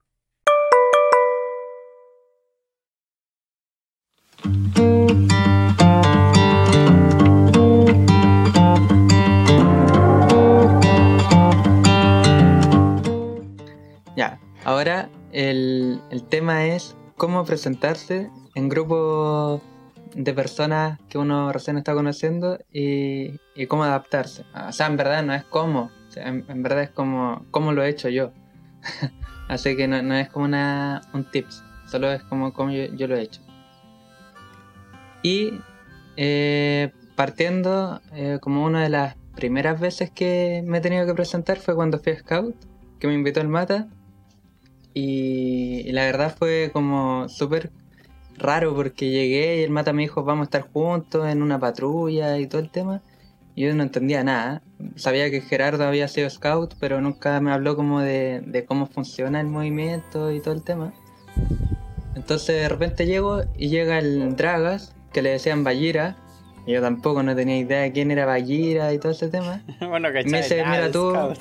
no, ni una cuestión, pues. Y me dice, tú vas a estar con los lobatos. Y yo al principio pensé que lo dijo mal, pensaba que eran los novatos. y después dije, ya, bueno, voy a estar con ellos. Habían puros niños de mi edad, estaban los Madariaga, el Skeletor, el, Ramón, el Ridalín. Y, y, y después caché que en los lobatos deberían haber estado como de 7 a 11 años más o menos. Esa Y nosotros la- la teníamos norma, todos- claro. Sí, estaban pues, nosotros 12. todos teníamos 12, 13 años por ahí. Entonces como que estábamos medio pasados. Y me acuerdo que el primer día hablaban todo el tiempo de, de un accidente que tuvieron en un, con un camión que habían atropellado a uno de los Madariagas. Y que de ahí para adelante siempre quedó como en mi memoria de que uno de los Madariagas siempre ha sido el Jetta. Que se le rompió después el fémur, que se le cayó la torre y un montón de cosas. Entonces fue como ahí entrando un poco. Pero eh, igual el- primer día me dio mucha vergüenza porque no... eh, se ponían a gritar y hacían un montón de cuestiones, así como decía, ¿qué onda? Así como, ¿qué onda estos cabros? Pero no me costó tanto adaptarme porque fueron súper abiertos como para decir, mira, bienvenido y todo el tema y, y cero drama como, no sé, como podría pasar en otros lados, de que de repente llega el niño nuevo y como que lo dejan como un poco apartado. Acá en este caso nada. Y después en la escuela, cuando entré a la escuela de tripulante... Ah, ya, pregunta. Espérate, yo tengo una pregunta, porque para mí es fácil eh, más o menos eh, imaginarme cómo fue tu proceso, porque fui efectivamente yo el que te invité a ti como para que fueras al grupo Scout y te dije, ya participa, weón, tenés que ir. Y a partir de ese momento yo también me comprometí un montón como Balú, como, como dirigente Scout. Pero Alejandro estaba parte de este mundo. Alejandro fue Scout cuando era chico, participó con los Lobatos, me acuerdo, entre los 6, 7, 8 años puede ser. No sé si algún momento alcanzó a llegar a, lo- a los troperos. eh, pero cuando tú entraste a los Scouts, el Christian, el Alejandro estaba como en otro mundo. Entonces, cuando tú habláis de los Sí. Madariaga, del Dragas, por ejemplo, de Ah, no tengo del. Skeletor, del Ritalin. No Para mí es fácil saber quiénes eran. Pero en cambio Alejandro sería como este cabrón chico, weón, no tengo qué no tengo mierda. idea. ¿De qué está hablando este weón? Nada, nada, nada, nada. No, yo estoy escuchando la historia decía, ah, espérate, yo ahora me tengo que convertir medio en conector entre estos dos mundos, porque Alejandro, hermano mayor, como que no cacha ni una weá, y yo te vi a Ya, ti de en ese 11 años el haciendo... Alejandro no, no estaba, po. no, por eso no yo feliz escuchándote. eh. Sigo ya, pero ¿en qué estaba el. Alejandro? Yo, esa era mi, esa era mi intervenci- intervención. ¿En qué estaba el Alejandro Estaba teniendo un hijo, po. cuando, cuando el Cristian tenía 11 años? Ta- Estaba teniendo un hijo. Sí, yo cuántos años tenía hace. ¿Cuántos años atrás? Tenía, el Nico tenía dos o tres años más o menos. Mira, yo, yo me iba a casar ya. Iba, Claro, iba a tener estaba- 22 años. Estaba en otra, estaba en la universidad estudiando. Sí. Estudiando. No sabía que Tú tenía un tiempo yendo a chico. Scout. No, yo, yo creo que el Alejandro lo conocí cuando fuimos al- a esta cuestión de los Andes, Muy bueno eso. andar en caballo. Esta experiencia Ahí ahí recién, ahí recién conocí al Alejandro. Weón, pero yo, no- yo ya no estaba eso- en Chile en ese momento, pues No. tiene que haber sido entonces hace no, poco, po. ¿no? fue, fue como hace Fue cinco lo- años. pero fue años. importante lo que hicimos, los 200 años de los libertadores de, de Chile. Entonces los buenos se pegaron una caminata en caballo, una- un recorrido en caballo. Una días. una cabalgata. Una cabalgata. Una cabalgata de Chile a Argentina. Y ahí recién se conocieron Al- al como cruce. hermanos. ¿Cuántos años Sí, de diferencia hay entre ustedes dos? Eh, ¿13? Sí, por 14. ahí, no sé. 14 años de diferencia. O sea, perfectamente el Alejandro podría ser el papá del Cristian.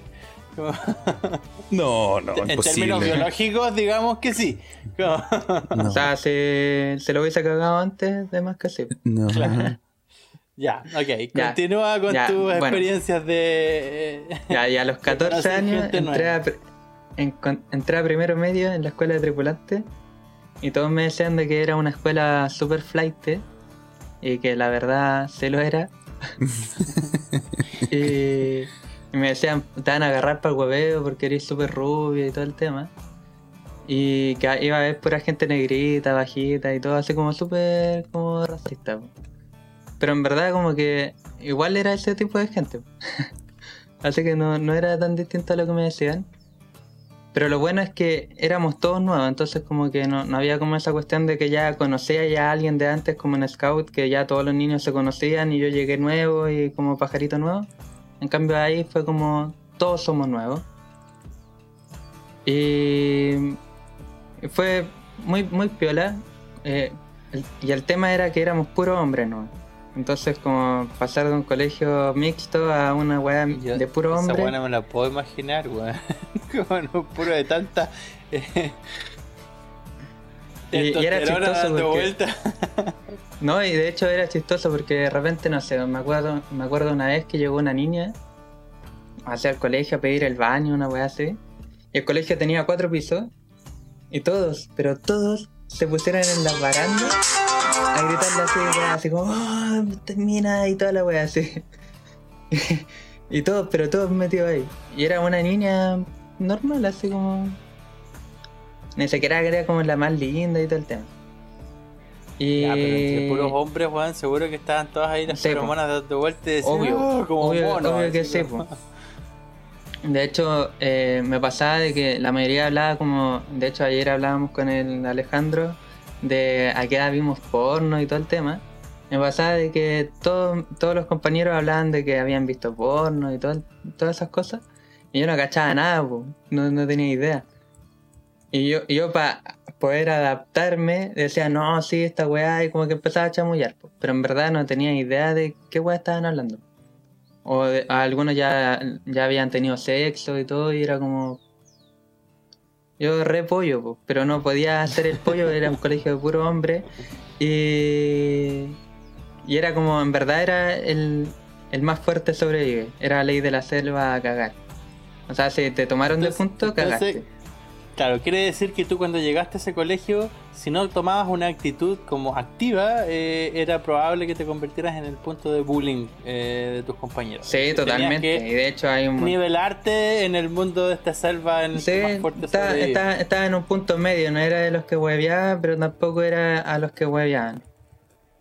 Entonces estaba ahí como en el punto medio, entre que me iba también bien y que, no sé, pues no, no me agarraban para el hueveo.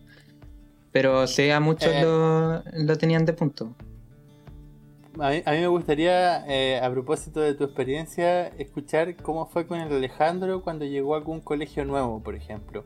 Eh, también tuvo que pasar por algún proceso de adaptación, como de... Lo mismo que estás diciendo tú, como en esta ley de la selva, nivelarse para ser uno de los más fuertes y no ser comido por alguien más grande. Eh, ¿Cómo fue para ti, Ale, cuando llegaste por primera vez al colegio, qué sé yo, al comercial de Viña, por ejemplo, donde estudiaste tú?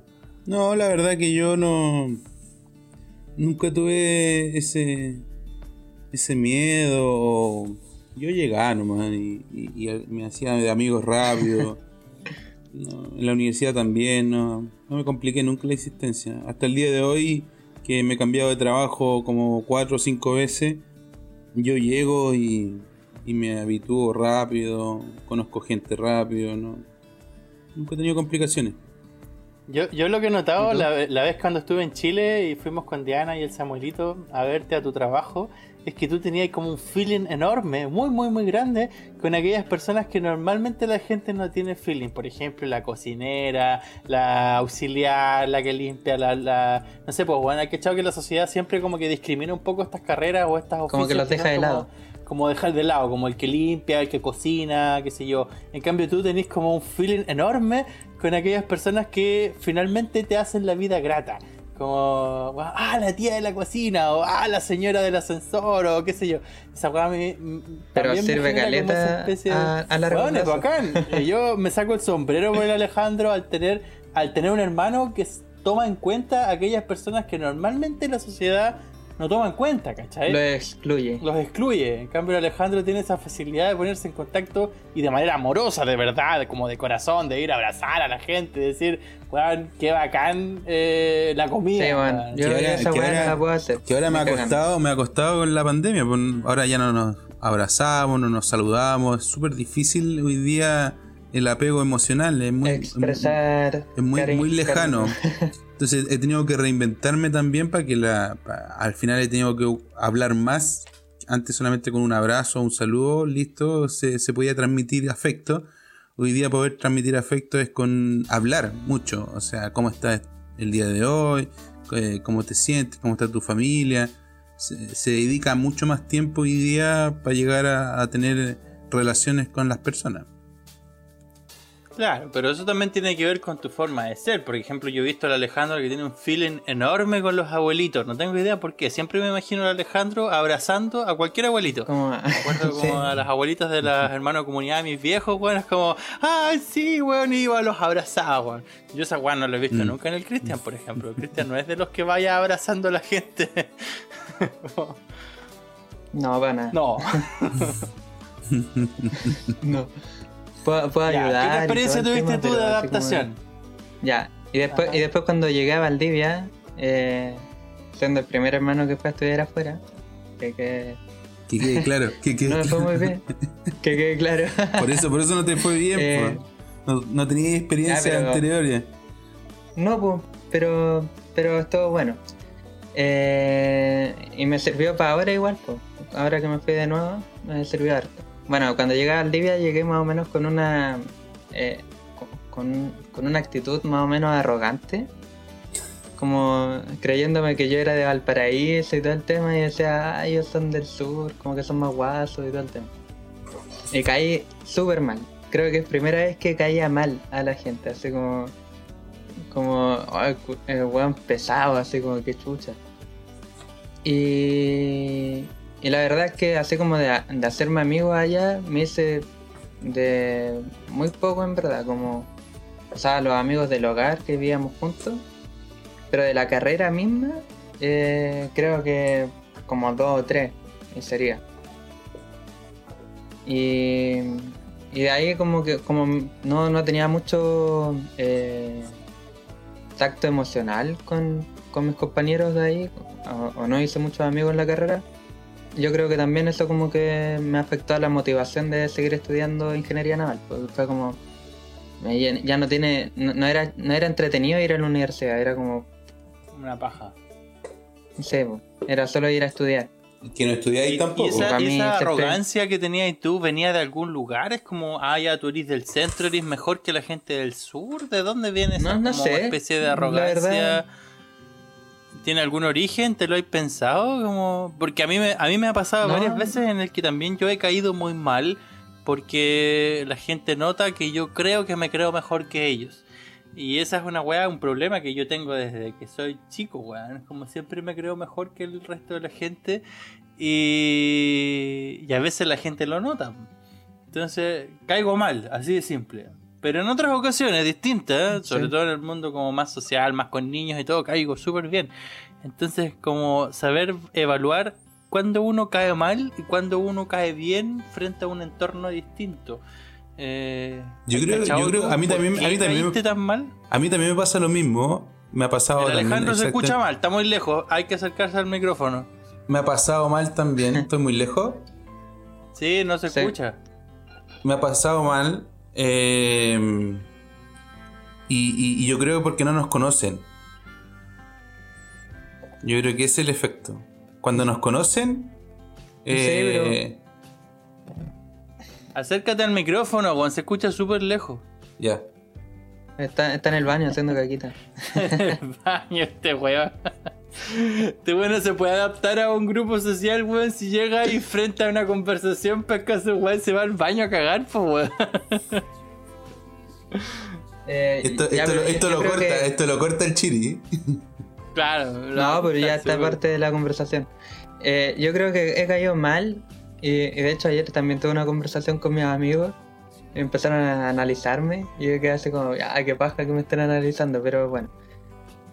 Y, me dijeron lo mismo, hace como que caigo mal, hace como en la vida real, pero cuando ya me conocen bien, como que aprenden a quererme como soy. En verdad como, no sé, quizás soy muy directo o lo que sea, pero... Y, y sí hubo como un, una forma diferente en Valdivia. Allá en Valdivia eran súper directos para decir todas las cuestiones, entonces era como más fácil saber si es que caíais mal o caíais bien. No, no andaban con rodeo y cuestiones como acá en Valpo, que, que es como casi hipócrita, como hoy y todo, y se abrazan y todo el tema. Y después andan hablando por detrás, así como, hoy este weón y todo el tema. En cambio, ya era como, no, weón, me caí mal, y ya te lo decían, y ya está. Eso es genial, ¿no? Así uno puede de una saber cae de una. donde uno cae mal. Sí, Y saber qué cosas tenés que cambiar por si quieres caer bien, porque no necesariamente tienes que caer, claro. querer caerle bien a todo el mundo. Yo no creo que ese sea el objetivo para nadie, simplemente caerle bien Y, y eso a los también que aprendí. quiero que les caiga bien. A mí no me importa una wea si a otras personas les caigo mal porque no me interesan. Pero aquellos que me interesan, tengo que hacer algún esfuerzo entonces, ¿no? Claro. Y, y después ya cuando eh, entré a diseño ya, ahí, ahí sí caí bien, pero era la primera vez que estaba con, con tantas compañeras. Y eran todas bonitas, weón, todas de, no sé, weón. Era, era Te linda, weón, no, era, no, se weón. Era, no eran como las compañeras que tuve en la básica o todo. Y eran como muy lindas. Y me las joteé a todas, pues incluso algunas me las joteé antes de entrar a la U. Como... y además como me había, había desembarcado, tenía plata y todo, entonces podía invitarla a cualquier lado y como que me di el lujo de, de pasarlo bien y todo. Como decir, mira, ¿sabéis qué? Vamos para acá y todo, y me, y me creía bacán.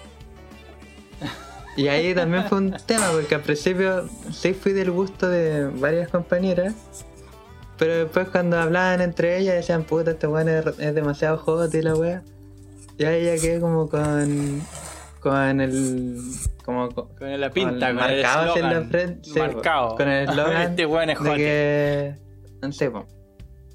Y es chistoso porque eh, cuando llegan, bueno, cuando iban segundo eh, y tuvimos clases con las de primero, eh, al tiro, to- todas mis compañeras le dijeron las de primero, tengan cuidado con él. Así como yo ya como que ya no me importaba, ya pues ya me había acostumbrado a la vista, entonces no me iba a jotear a, a tantas en ese momento. Qué bien. ¿Has tenido algún momento incómodo en la vida en el que no hayáis sido capaz de adaptarte bien a un grupo? Como... Ya. Y ahí, y ahí entra un punto súper clave. Creo que cuando, ahora que fui a, a, a Bilbao, ahí sí tuve un momento súper incómodo. No, no supe cómo entrar. Fue, fue súper complejo entrar a, a, a, no sé, a los grupos. Como, de hecho, eh, los tipos como son muy cerrados los vascos, eh, era como su grupo y, y al final me junté solamente con, al principio, el primer mes me junté solamente con latinos y con chilenos en general, pero yo colombianos y todo, y después conocí a algunos mexicanos, pero pero fue con ellos, pero yo con alemanes o otros lados, pero así como del País Vasco me costó demasiado. Entonces ir a clase, que eran puros vascos y tenía solamente dos compañeros colombianos, fue como, ya me juntaba con ellos y al final éramos nosotros tres, y todo el curso que eran vascos. Y ahí cuando, ya como una semana antes de que empezara la, la pandemia, o sea, la cuarentena ya, eh, recién nos hablaron, así como nos preguntaron, oye, ¿de dónde son? y todo. Yo lo encontré como, weón, llevamos un mes acá y recién nos están preguntando, así como, o nos están invitando a carretear y todo. Y ahí sí me sentí súper incómodo. Como, Mm. como Alejandro, no- no- ¿tú has tenido no algún momento en la vida en el que hayáis tenido alguna incomodidad eh, para entrar en... Recién dijiste que no, que siempre ha sido así, pero me imagino que en algún momento hayáis tenido alguna, una- alguna alguna mala entrada, digamos, como que caíste mal o algo así, o te diste cuenta de que caíais mal. Que me ¿Te ha da lo algo mismo. así? Me da lo mismo. Sí, yo sé que te da lo mismo, pero te has dado cuenta de eso. También tiene que ver con la capacidad de empatía de la gente, ¿no? Es como darse cuenta de, oh, chucha, estoy cayendo mal. Es como, me puede dar lo mismo, pero me doy cuenta de que estoy cayendo mal. Eh, ¿Te has dado cuenta de Pero, eso? en pero algún no cambio momento? tampoco. po. No. No, no, claro, no, no importa. Yo, yo, mi pregunta no es si cambio mi actitud o no, sino si te has dado cuenta de que en algún momento has caído mal dentro de algún grupo nuevo. No, sí, Ah. quizás me he dado cuenta, pero como me da lo mismo, sigo avanzando y yo sé que más adelante les voy a caer bien. pues, Tienen que conocerme primero. Quizás existe el, el- el factor de la primera impresión. La primera impresión, ah, él, sí, mira, Sí. él. Pero después cuando te van conociendo, Es un filtro. y si uno sigue, y si uno sigue siendo el mismo siempre, eh, les va a caer bien igual después. Entonces no- para mí no es relevante Sí, es- si caerles bien eso- o mal. Me da lo mismo. Es que yo creo. Eso no marca si- no sé caleta, si- es la autenticidad de uno, como decir, yo, yo soy como soy, Ahí va el punto. Y, y al final, como que los que se quedan conmigo, mis amigos, sé que son mis amigos porque ya me aceptan como soy y nunca he mostrado otra cara. No estoy dándome vueltas y decir, no, esto sí, esto no, y cuestión. Eso es un súper buen punto. De hecho, yo creo que podríamos discutirlo en un nuevo, en un nuevo capítulo. Porque yo particularmente siento que aquí en Alemania, por ejemplo, en términos culturales, es súper distinto. Acá la gente no se muestra tal cual como es, sino que hay un concepto de diplomacia tan alto, diplomacia entendido como las buenas normas de caer bien, em, tan alto que la gente no se muestra auténtica. Todo el mundo dice lo que la gente quiere escuchar. Y eso a mí me genera un montón de conflictos porque yo siento que en Chile la gente es más auténtica y que aquí, y que aquí en Alemania es súper difícil saber cuándo alguien es realmente un amigo o no. como, y cuando alguien realmente es un amigo, es un amigo para siempre. En cambio, en Chile es como que es distinta la situación. Entonces yo, no sé, me quedo como con esa... Pero te preocupa a ti parece. No sé. No, no me preocupa. O sea, Ahora no me preocupa tanto. pero- pero igual- tenía igual a 15 veces o te- 20 quizás sí, po, obviamente. No, pero igual a veces yo te vi allá como de que queríais tirar como la talla y como somos muy buenos para la talla, no podíais tirar. Igual tiraste algunas cuando nos Pero es juntamos. que no se como- po. Yo, yo decía, yo decía, si estuviera con puro chileno, este weón tiraría, bombardearía de talla. Total, Ta, ta, total. Tiraría una tras otra. Pero Sí. como hay que mantener un poco esa diplomacia, como que yo, yo vi que te guardaste. Sí. Ahora yo debo com- complementar un poco tu experiencia en Europa eh, al decir que efectivamente eh, en el País Vasco o el norte de España, el norte de Francia y el norte de Alemania tienen como esa lógica como de que los círculos sociales son unas burbujas muy bien cerradas. Es súper difícil Sí. entrar en el grupo de amigos y al mismo tiempo es súper difícil salir. Es decir, una vez que ya eres amigo, no puedes llegar y decir ya no soy amigo tuyo. Es Me como, voy. como que entraste en ese mundo y ahí te quedaste. Sí, pues de hecho tienen un nombre, pues se llaman la cuadrilla. Y es como. Y Ya, y ellos se claro. saben que son la Son cuadrilla. como los partners, digamos, o lo que diríamos en Chile los yunta. Ajá, es como... Ahora, yo me imagino que Alejandro se volvió a ir, pero me imagino que Alejandro también debe tener sus yuntas ahí con los que puede contar al 100%. ¿eh? Me imagino Sí, que que van a estar ahí siempre. en todas. Obvio, Yo creo que todo el mundo tiene un poco. Tengo, tengo mi, mi gente, pues tengo mi yunta, tengo todo, pero pero no soy de los que, que tienen que estar todos los días o siempre para que seguir siendo mi gente o mi yunta o gente de confianza. Sí, Tengo No, no, pero yo no me refiero a la canti- a la, a la cuantidad, cuantidad, eh, a la cantidad, sino a la calidad. Eh, por ejemplo, yo mi mejor amiga en la universidad es la Natalia, Natalia Lever, lo puedo decir con nombre y apellido, porque yo me siento orgulloso de ella. Ella es una tipa que, bueno, desde el primer día de la universidad conectamos a tal punto en el que éramos capaces, weón, de dibujar de la misma forma, de pensar de la misma forma. Cuando viniste a Chile fuiste a verla, la ¿o? U, Claro, y cuando fui a Chile el año pasado, eh, fui a Chiloé y me junté con ella y ella era como esa relación upa-chalupa. Que uno sabe que si uno y dice que no se upa, pierde. el otro dice chalupa, aunque hayan pasado 20 años de diferencia. Aunque hayan pasado, weón, un montón de tiempo sin conectarse, ahí está. Es como, Eso. con la Nati, weón. Eso es lo que a mí me gusta. Mm. En mi yunta, ¿cachai? Eh, en el caso de Alejandro, me imagino que con el chamelo debe ser algo así. lo contraté, no lo seguro. contraté y lo traje a Chile Atiende. ¿Ah, sí? ¿Lo tenés sí, contratado? lo, lo contraté y lo llevé a la sucursal de San Felipe. Así que ahora está Buena. trabajando allá en San Felipe y, y- y es de confianza, así que me ayuda y, con- y conversamos y hablamos el mismo tema ahora que estamos trabajando los dos juntos. No, de, de más, porque yo conocí el chamelo y yo decía, este weón es como el yunta del Alejandro, da lo mismo que El la- padrino, que el, padri- el padrino de la Ignacia también. Así que, Ah, ya, bien. Oye, pero, a propósito, yo soy padrino de una de tus hijas, weón, ¿no? De Sí. la, La Javi. De la Javi, parece, ¿no? va a estar de cumpleaños el 27 de Sí. octubre. Yo soy El una 21. mierda, una 21 mierda de padrino, weón. Primero porque yo no creo, weón, en- ni en, Dios ni en ninguna de esas weas. Y segundo porque se me olvidan, weón, los nombres de tus hijas, weón. Ahí Son todas- se llaman. Da, igual. Cristian, no sé si tu tema tiene como para seguir continuándolo o ya tenéis como un cierre. y ya Eh, como no. en el... Yo, yo como el cierre más o menos era... eh, decir más o menos que siempre me he adaptado súper bien y creo que la única vez que me costó adaptarme fue eso en España, pero no sé si fue como por un choque cultural. Una o- falta de experiencia de no viajar, pues cuando ahora empecé a viajar Sí, de nuevo. Sí, también puede ser. Como abrir mundo. ¿Y aquí en Alemania? En general, ¿Cómo- ¿Cómo te sentiste aquí en Alemania cuando me viniste a visitar? bien, no, no me costó nada. De hecho, no me costó hablar con, con el papá de Diana o con los amigos de Diana. Un poco, un poco con, con el con el lenguaje nomás, pero yo decía, si hubiese sabido hablar bien, no sé, inglés o lo que sea, eh, podría haber fluido súper bien, así como muy...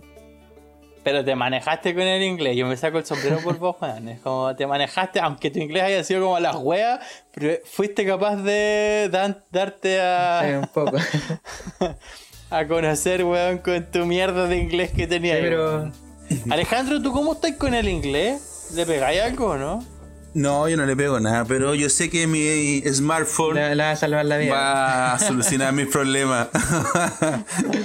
Así que no tengo problema. Me voy a enfrentar. el smartphone. La última vez, la, la penúltima vez, no la última vez, la penúltima vez que fui a Chile, fui con mis suegros a Chile y este weón del Alejandro se pegó horas conversando con Rudy, mi suegro, gracias a Google Translator, weón. Ah, pero sirve caleta. Es increíble. Sirve yo- chanta, sí, una maravilla. Y hoy día, y cada vez está mucho más eficiente. Ya no, no hay tantos cortes, te entiende rápido, traduce súper bien.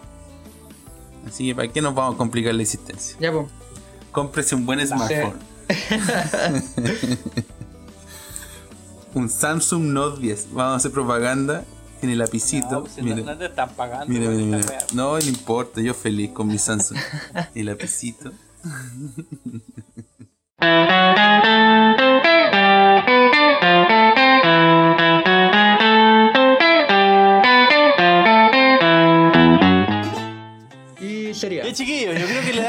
término al bloque de hoy, al, teme- al tema de la experiencia del Cristian con respecto al adaptarse a nuevos grupos de personas. Yo creo que es un tema súper interesante. A todos nos ha pasado que adaptarse a un grupo de personas es súper eh, difícil.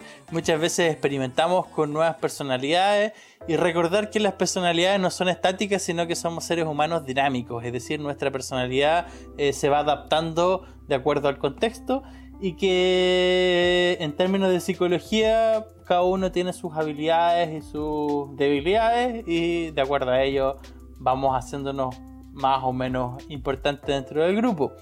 Más allá de ello, creo que el capítulo de hoy, el capítulo de hoy, ha sido un capítulo súper interesante. Yo ya estoy medio con la con la, la lengua media trabada porque ya me he tomado tres piscolas. Ya.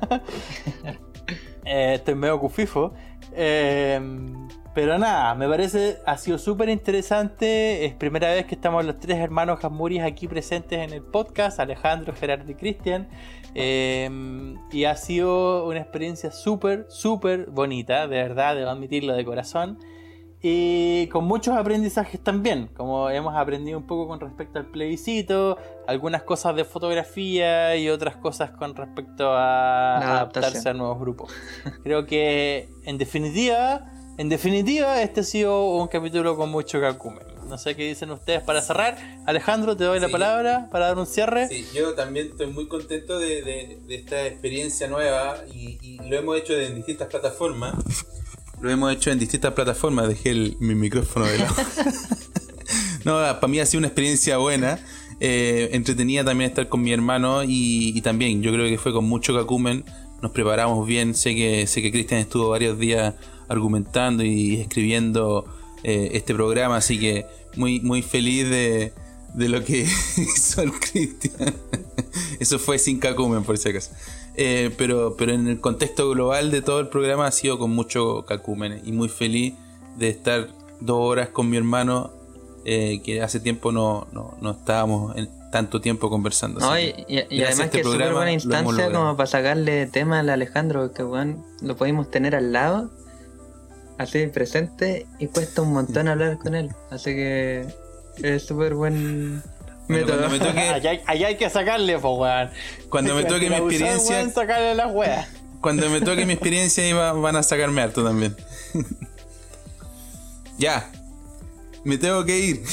Ya, pues. Muy bien. Muy agradecidos. Entonces, los invitamos a un siguiente capítulo de Cono sin Kakumen. Cerramos el capítulo de hoy con mucha alegría. Y son las 7 de la tarde aquí en Alemania. No sé qué hora es en Chile.